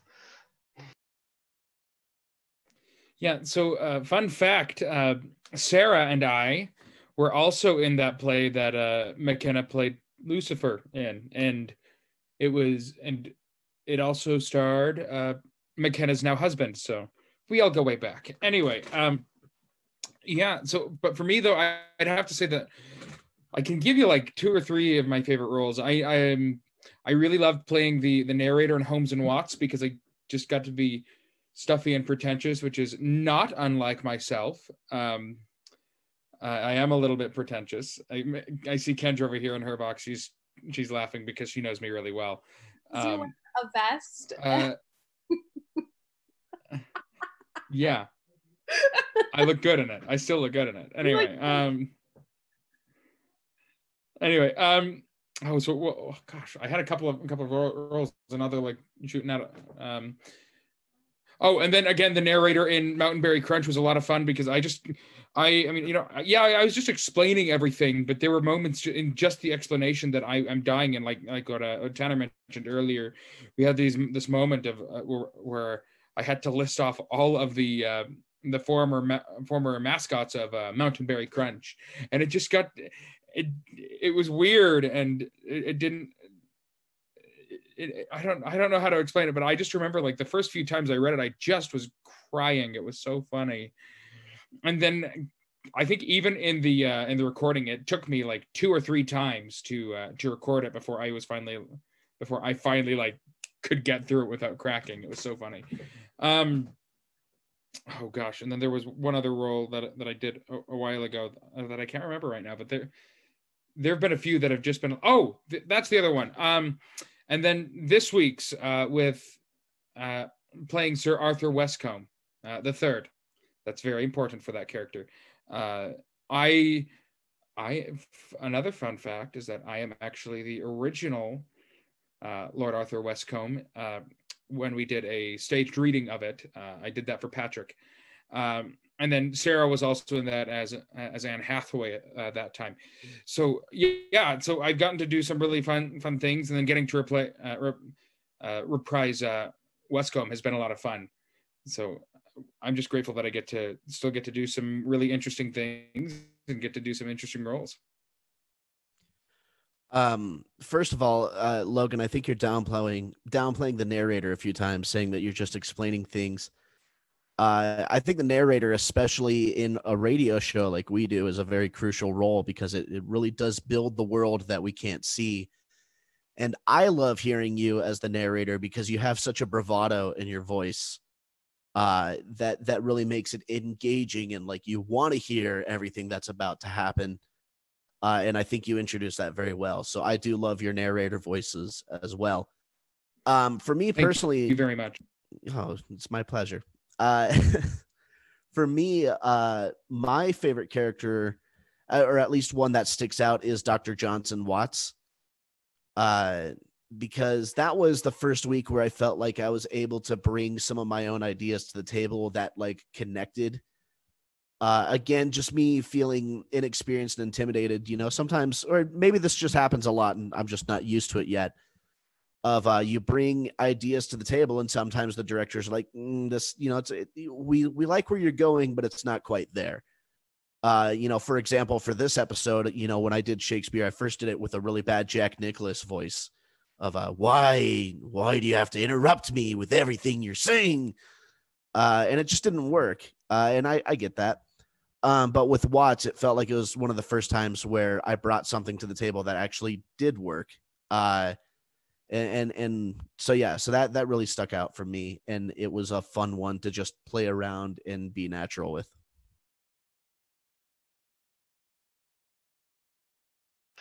McKenna's apologizing because she's the one who directed Tanner in Starcrossed. But she was right. Here's it's, the thing, it's though. okay. It's okay. You can just tell me you hate me. It's No, I don't You because here's the thing. it. I I I do believe you're right because that's how I started it. But then when we did the second read through, even I felt it. Even I was like, oh yeah, no, that was a bad call. And that's that's all acting is, at least for me, is just trying things that don't work until something does work. I Uh, thought you were some- great. I you Well, were thank great. you. No, I, I thought so too. I thought your directing was spot on and great. Oh, and I. I do feel like you you pushed me to a better direction. Um, but I did try to do kind of more of a an angry Jack Nicholas voice, or is that his name? Yeah, Jack Nick voice. Are you uh, the first Jack read through? Nicholson? Yeah, I don't know. One's a golfer, one's an actor. The actor like from like The Shining. And Yeah, that one, That's Jack Nicholson. Jack Nicholson. I think Jack Nicholas is a golfer. We should Uh, have gone with the golfer. Let's be it out. I just, uh, I, if I can just take one second, I just want to take one second, Tanner, and just let you know, like, you know, I think it's just one of the things, like you said, like it's not something you get used to. I think as as an actor and, and working in in this kind of a profession is you get told that just doesn't work. And I, you know, I was working on a show where I was directing it, and I remember an actor told me, "Your direction just doesn't work." And I remember I stopped and I was like, "All right." And I remember I I wasn't, you know, I wasn't offended, but like I remember my initial instinct was wrong. And i remember i went back and i i, I sat down for a second and I, I looked at the scene again. And then i said you're right. And then I, I we, we redid it and we felt it immediately. And i'm just saying i think it comes from everybody's point of view. I think we're all at one point told that doesn't work. Let's try it differently. And i think when you have a good relationship and you're professional but you're caring about it and you're and you're loving and you know you do it from a place of you know of respect it, it just it, it elevates everything and I think that's something that you and McKenna experienced. She told you, "Hey, um, you know, let's try it. You know, let's try a different way of doing that." And it came from a place where she respects you and you respect her, and you guys were able to make it make it even better. I don't know if anyone wants, if you either of you wanted to add anything to that, but I was just interpreting what I felt. You know. Well that's from- that's how i felt too is that i tried something uh and no I, I changed because i respect mckenna's opinion and in her direction and i do believe it it was the right call. Um but with holmes and watts the, going back to that as as dr johnson uh watts it did feel like one of the first times that i was able to do some bold moves that worked right um and so it was fun to play around with that. Yes, Tanner, it's totally it's totally a thing for actors. and I think it's most definitely a thing for the nature of this podcast where we really don't have a ton of time to like work on things. And so there's not a lot of time for actors to, you know, make their journey to the character like you would for like a you know, a full-fledged production. And that's why I say like I'm really grateful that we created such a like a, a comfortable space here is that you know people can just feel comfortable to bring their ideas to the table we're just playing and if something doesn't work it's fine and we try something else and it's all fun While you're talking, So it- Sarah, who was so- your favorite? oh, sorry. Go ahead, Logan. So it's a totally collaborative experience that this has been, uh, and that's been something that's really, really awesome because um, I think that that's what theater should be, um, and we do have that on us. we have that on a small scale, um, and so that's part of what's made this this so fun is that uh, as uh, as Sarah and and Tanner, as, as many have already said, uh, it's we get to bring our ideas to the table and we get to see what works. um, and and that's something that I'm going to take in uh, into my career is just bringing ideas to the table, seeing what's going going to play out, and seeing what's not going to play out. Awesome. Thank you, Logan. Thank you guys for all commenting on that. Um, did anybody else have any? Um, did anybody want to mention who their favorite role was? Oh yes, yes, yes, yes. Um, just so happened to be the the last last episode that we did the the singles. Patrick and I talked about this. Um, I played Beth, and just like even reading like the stage like direction out, it will like um, describe a character.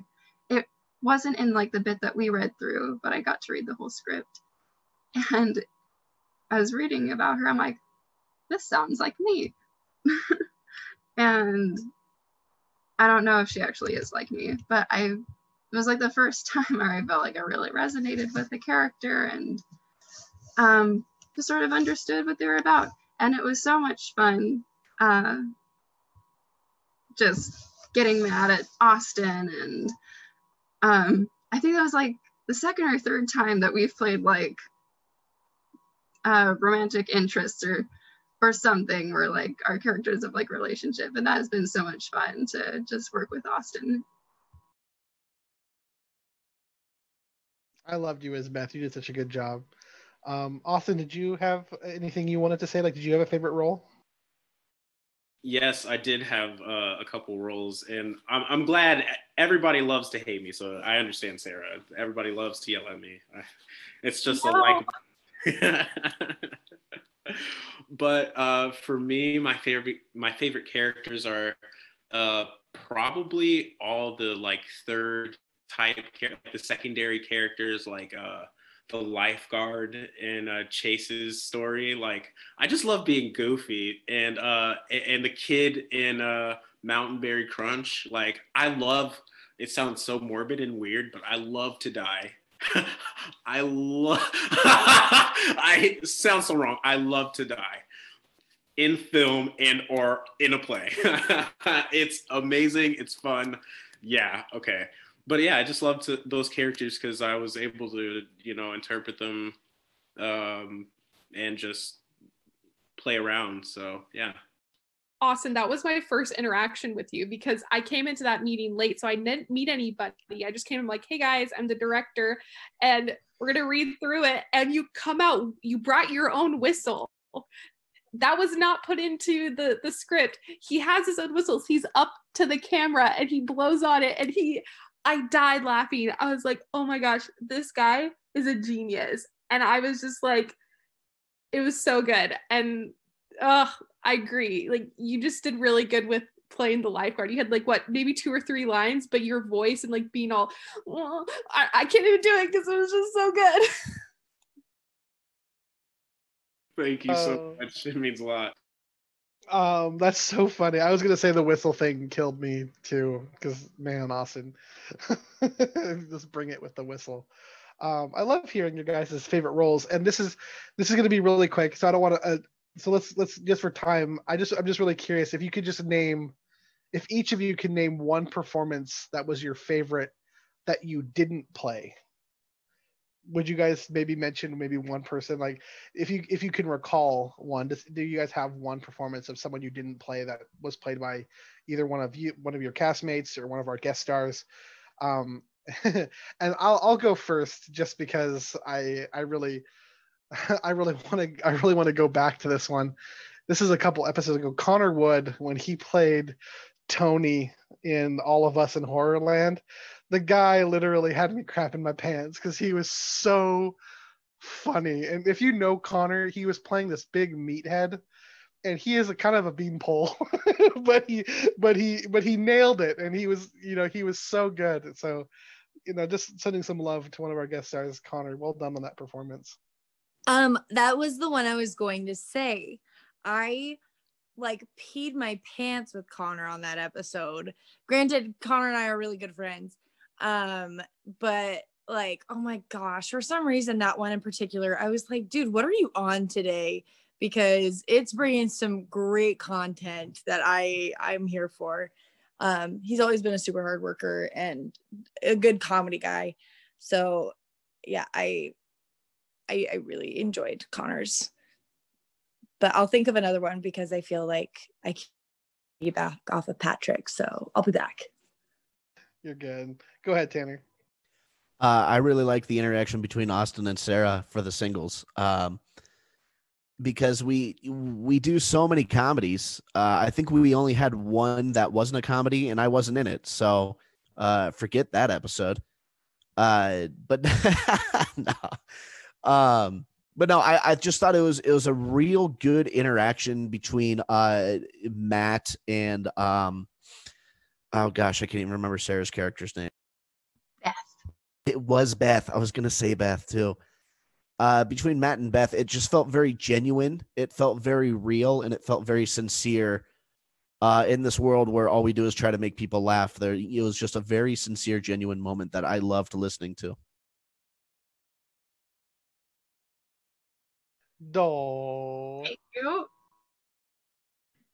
Uh, for me, uh, it was Kendra uh, in Mountain Berry Crunch. Uh, I because I got to go back to Mountain Berry Crunch. It was it was probably my favorite episode that I that I've worked on. Um, but Kendra was uh, she was so fun and she was such a dweeb, but in the best way possible in that in that episode. Um, because we wanted the character to lose, but we also, but I, I feel like she she brought some depth and some and some some humanity to the character, even though the character's a jerk and is the villain. So uh, so yeah, she was a lot of fun. A lot of fun. Thank you. um, I'm gonna go real fast. I'll go back to it. Hands down, Austin is a lifeguard. Hashtag whistle.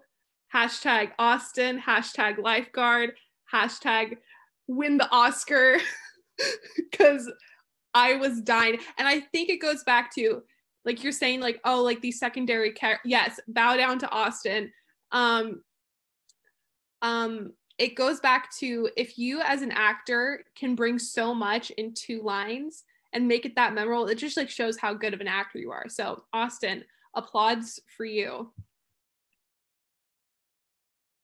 Oh, thank you so much. Ah, dang. I shucks. Um, I don't even know how to follow that. Kendra got me blushing or whatever.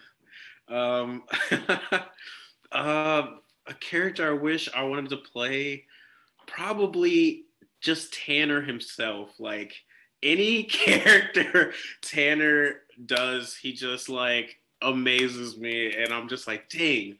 I wish I had that. I like when I have made the same choices. I I don't care. I love the choices he's making. I wish I could be him. So yeah, it's not even a character in any of the. It's just Tanner himself. I told myself I wasn't going to cry. i'd like to thank my mom and my dad and chris Farley. I, I would like to thank Chris Farley. He is the reason I do everything. Uh, thank you. That's very special. Thank you. Okay, so like I honestly have the same issue. So like because everyone is so freaking talented and I cannot pinpoint down like just one role. But literally everything that McKenna has ever done and will ever do.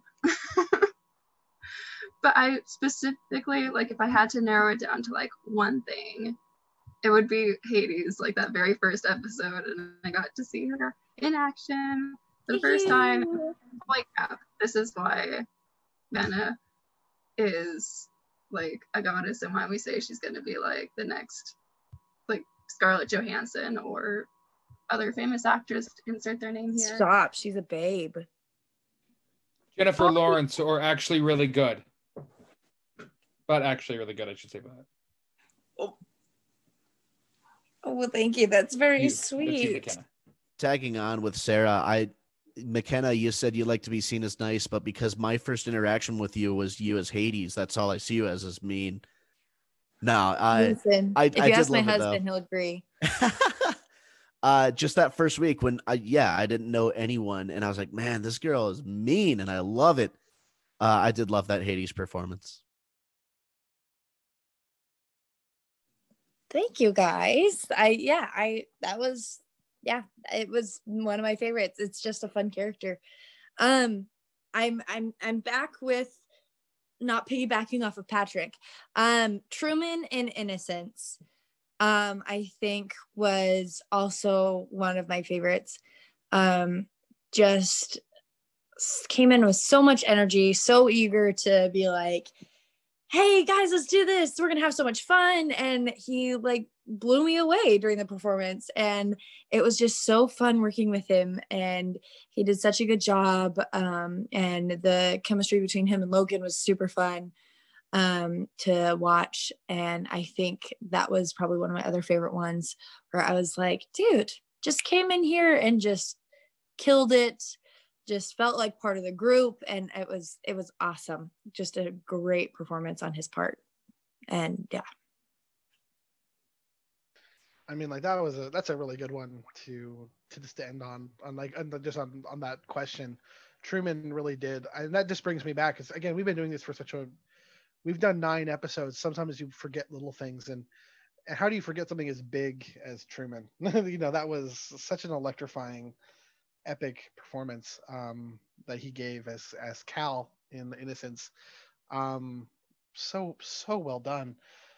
Um, man, I, I have other questions. I'm just wondering which one would just feel natural to go next. Um, just because we we've had so much fun. We've kind of covered some of these in other questions as well. Um, um, let's, let's just ask this one too, just because we've talked about favorite performances, we've talked about favorite um favorite you know other performances does anyone have like a favorite script that we've worked on like does anyone have a favorite episode like just overall like oh this is my favorite episode ever just because of blank or um it man i, I it's really hard for me to choose one because i've loved everything you guys have done and i've loved all the stuff that we've gotten to work on. But i think for me my favorite episode might have to be holmes and watts. Um it's just it was such a simple premise and it was such a simple um setting. Um but I, the the fact that uh uh, my relationship with with the writer Jared Mendenhall is my is my uncle, and being able to work with him on something professional and creative like this was was just a really cool opportunity to work side by side with him, and I think that's the reason why for me I would mark it as a really high, you know, a really high really high up there for me on, on my on my favorite you know favorite moments of the season. But does anyone else have any thoughts on that? Anyone else have a favorite episode? For me it was probably innocence uh because that was that was the only episode that was really serious. And and it, and it grew it grew from a, a very serious topic from an, a a very light-hearted source from Calvin and Hobbes. Uh but I had a lot of fun with it because I got to play this play Cal because and I got to play a role that I don't generally get to play. Um he's a little younger he's a little more he's kind of got a love interest. He, he's uh, a lot of things that I, I don't think that I am, but anyway. Um, and so I, I got a lot, I had a lot of fun uh, kind of delving into that character and into, into a psyche. I have one other that I, that I have to talk about really quick. I have to bring it back to um, uh, the one that we did this week. Uh, for some reason, the, the name is out of my head. Uh, Star-crossed. Star-crossed. Thank you. Um, again, because I get to reprise uh, uh, Lord Arthur Westcombe, which is such a fun role, and it's a, it's another role that's a little bit out of my uh, out of my general usual acting type. Uh, and so I I have I've had a lot of fun with getting to uh, come back to him and getting to uh, tinker and play around with him a little bit more. I'm doing some things that are completely different than the first time I got to do him, and so it's it's been a lot of fun. Uh, both of those episodes have been really interesting and really and really fun uh, opportunities. Uh, for me, uh, just going off of Logan, Starcross definitely was one of my favorite scripts. I hope we get a chance to uh, go back and actually finish, you know, uh, more of that story because I just loved playing the character and I love just being in that universe. It is well written. Shouts out to Patrick. Uh, so everybody you have to have a chance to listen to it i mean this obviously is coming after this episode so you, you obviously listen to it if you're listening to this part right here but still just a great just great episode great script For me, it was uh, the singles.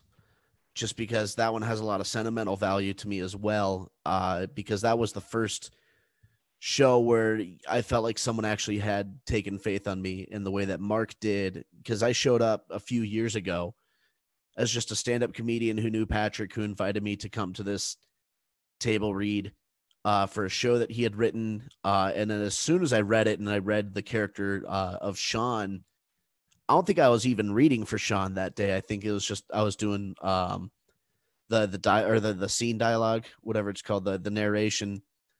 Uh, but when I when I saw the character of Sean, I was like, I have to read for that character the next time we do this. And then we did, and then that's kind of where my whatever journey I have as an actor really started. Uh, was was with the singles. So for it to come back here on this podcast and for me to be able to reprise the role of Sean and and to be able to to work again with Austin as Matt, uh, it was very special to me to be able to go back to that and be like, this is for me where a lot of this started. I definitely say for me, my favorite was doing Mountain Berry Crunch. That was my first uh, episode that I acted in. Yes, Tanner, it was great. Tanner wrote it. And Patrick and I were talking about it, you know, later. And I was like, because the note that we were given was play it serious. And it made me think a lot about, uh, about, because that's what made it so funny is how serious we played it. And I do stand up comedy just like Tanner. And um, it made me think a lot about um, comedy in the sense of making yourself very intentional and in how uh, you um, perform. Because Patrick made this comment. He goes, I don't laugh at Michael Scott because he's a goofball. I laugh at him because he is so serious about things. And that's just like the best office reference because when Michael Scott is so serious, like when he yells, I declare bankruptcy, it's because he's so serious. And it's same with these kids in Mount Berry Crunch. They are so serious about getting something as simple as cereal. But if you think about it as like little kids, we were very serious about getting cereal. Like going to the grocery store or whoever got the last bit of cereal, they were dead in in the family. So um that's why I like Mountain Berry Crunch, not just because it was my first um episode that I got to read. And I loved Cline Branson. I thought he was so funny and like the worst character because he's just awful. But um because he's the villain. But I think just because of like what it meant and stuff. So yeah.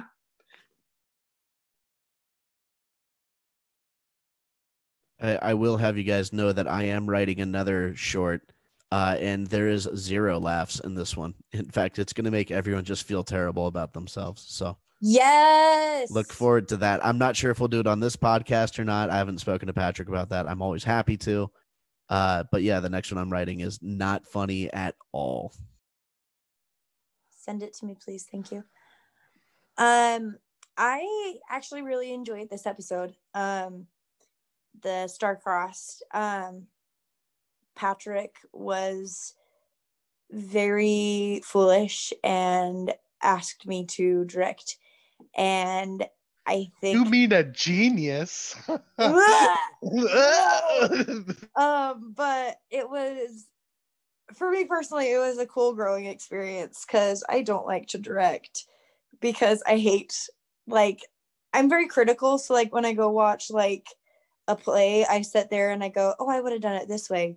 Oh, I probably would have done it this way too.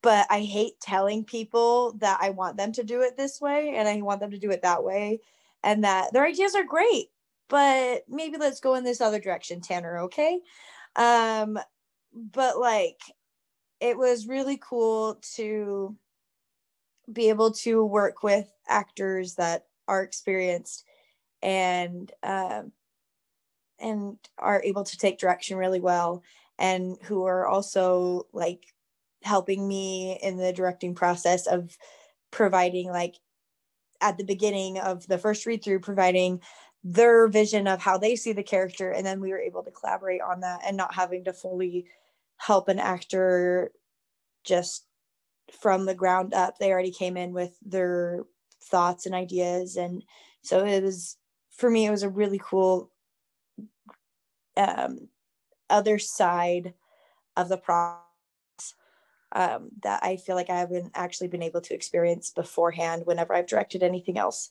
Um, and so for me, that was more of just a nice learning experience, which made that my favorite, which made this one my favorite episode, um, which is totally selfish, but I just I felt like I learned more here than I had previously, and um, and also it's a great script, and you guys all did an awesome job. Um, but yeah,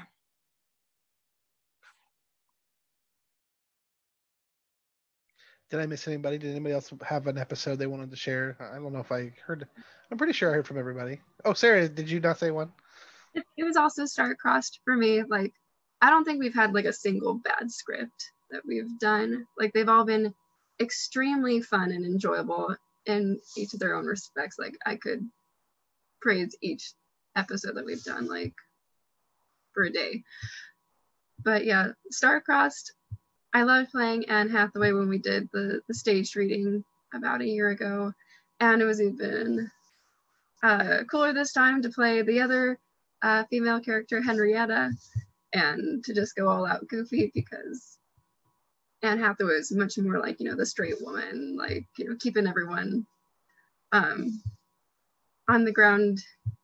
And, you know, it's just such a good script. And you can tell Patrick put his heart and his amazing sense of humor and wit into it.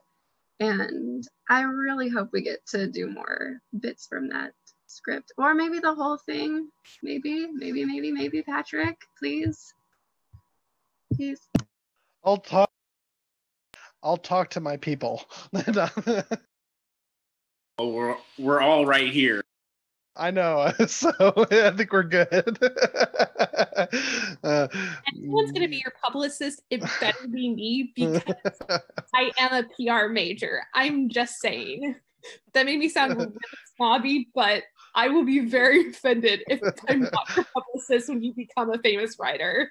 You sound like Britta from Community. I study psychology. I lived in New York. I love Community. I love you, Kendra. You can be my publicist. I'm pretty, but I'm pretty sure she just Britta'd that. So, um, you know what? I'm I'm not going to be shamed for being a PR major because I've learned a lot of life skills. So. Oh my goodness.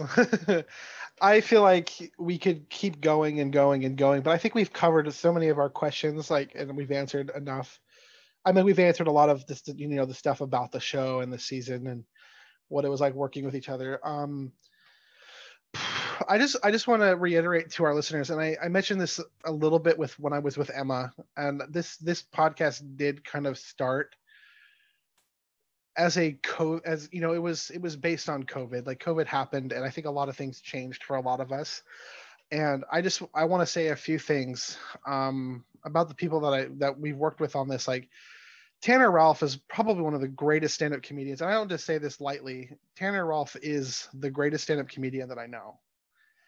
And it was a shame to me to know that he didn't get the opportunities to do that he was doing.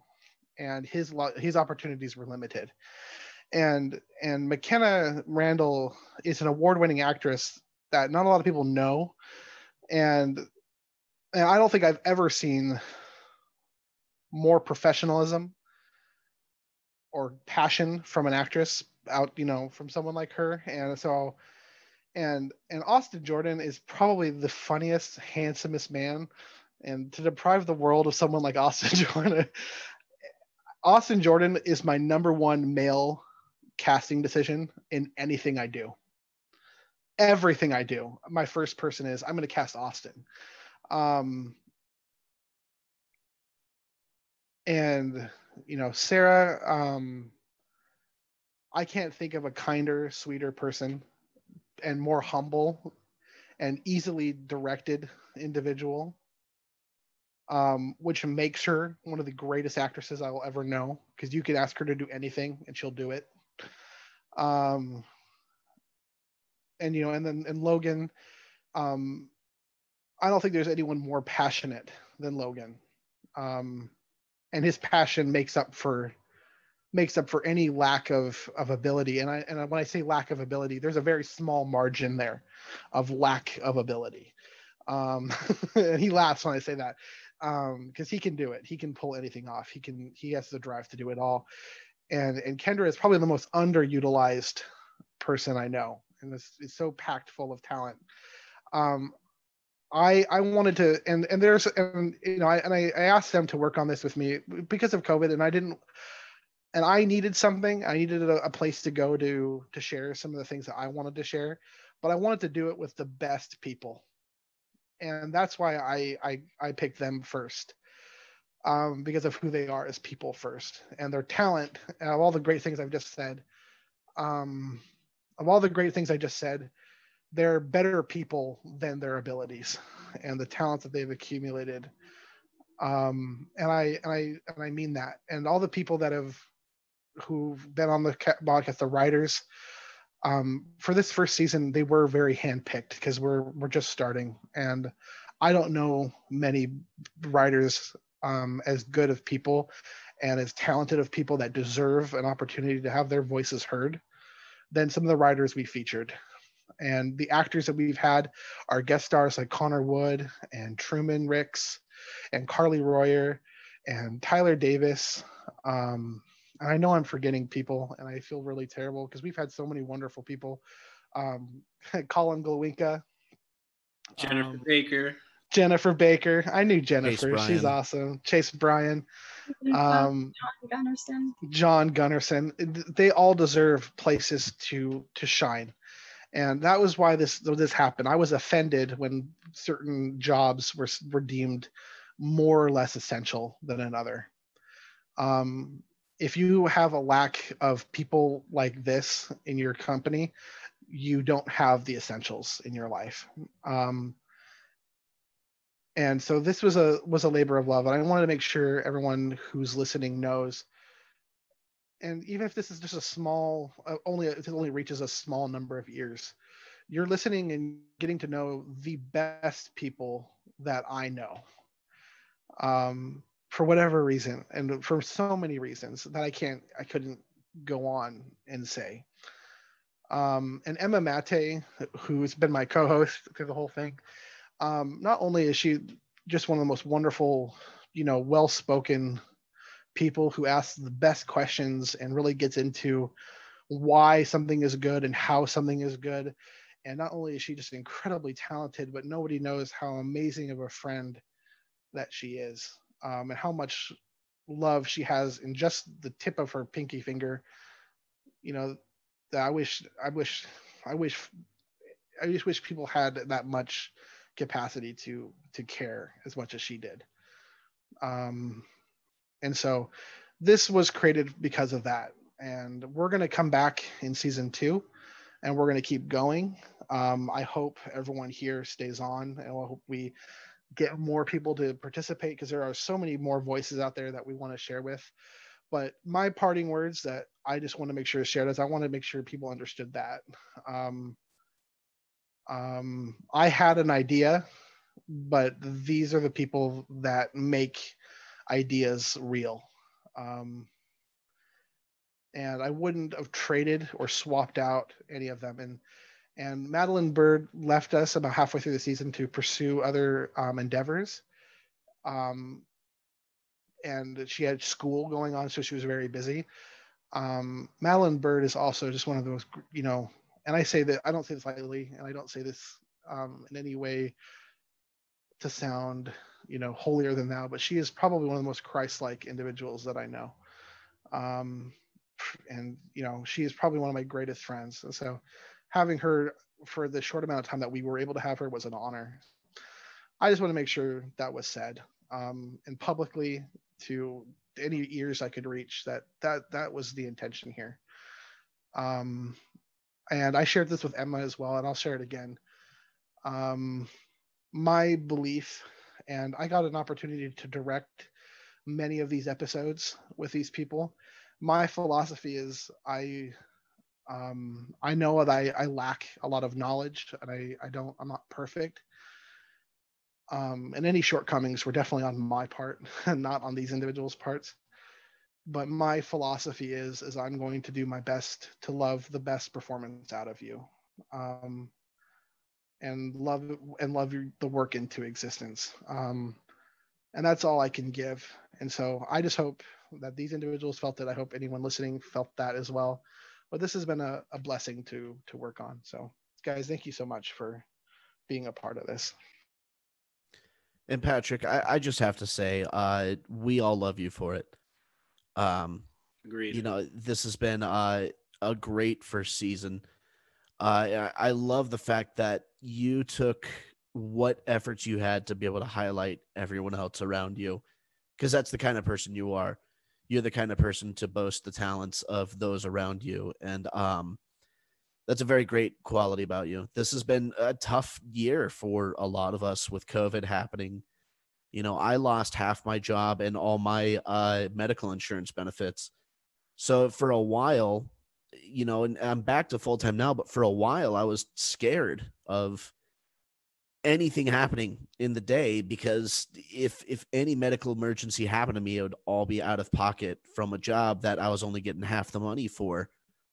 Uh, so there's some very real hard times that have happened to all of us, and I'm just so grateful that every other Thursday and Saturday I could forget all of those worries and just hang out with you guys and just read a fun script and just play. Uh, and just forget kind of the the troubles of the world around us. And I'm very grateful that you brought that to us. Uh, it's a gift you brought, um, and I'm I'm very grateful for you. And I think we all speak that way too.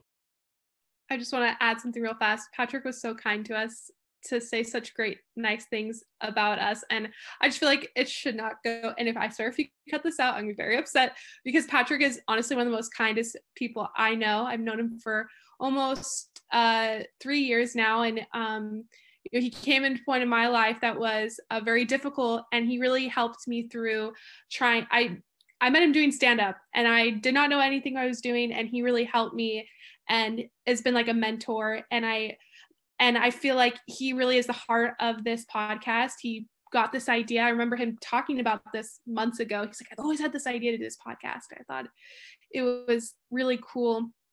And he encourages us and he directs us, but overall, he has so much love and compassion for everybody. And he has so much passion for um, the arts and theater. And I think that is what gets us through these like difficult times is being able to do things that we love guided by someone who has so much compassion and love for us so yeah oh thanks guys um but yeah i don't i don't know if there's anything else that that i can say um you know about about what the work we've done. I other than i'm proud of it um you know i don't think anyone could could not you know be proud of of working with individuals like you guys. So um you know and um I liked you first. um, ah, gotcha. hey. oh no, the season finale it comes all to this freshly wrapped button. Um, but yeah, I just want our listeners to know um, we are coming back. Um, we're planning on coming back in February um, with more content. We have a couple of writers already lined up to to participate. We have some returning writers I know who are interested in coming back. So we're just super excited to to be rejoining you guys um, and bringing you more just wonderful content from these just wonderful people. Um, this is going to be a great time, and we're we're super excited. Um, so thank you guys for who who have listened and participated, and just remember we liked you first. Merry Christmas! Merry Christmas! Merry Christmas. God bless us, everyone. Happy holidays!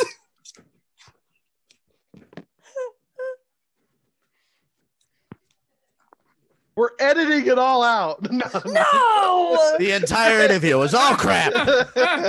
we're starting from the top. It's just going to be me asking questions to nothing because that would be better than what you guys gave me. Thanks, everybody.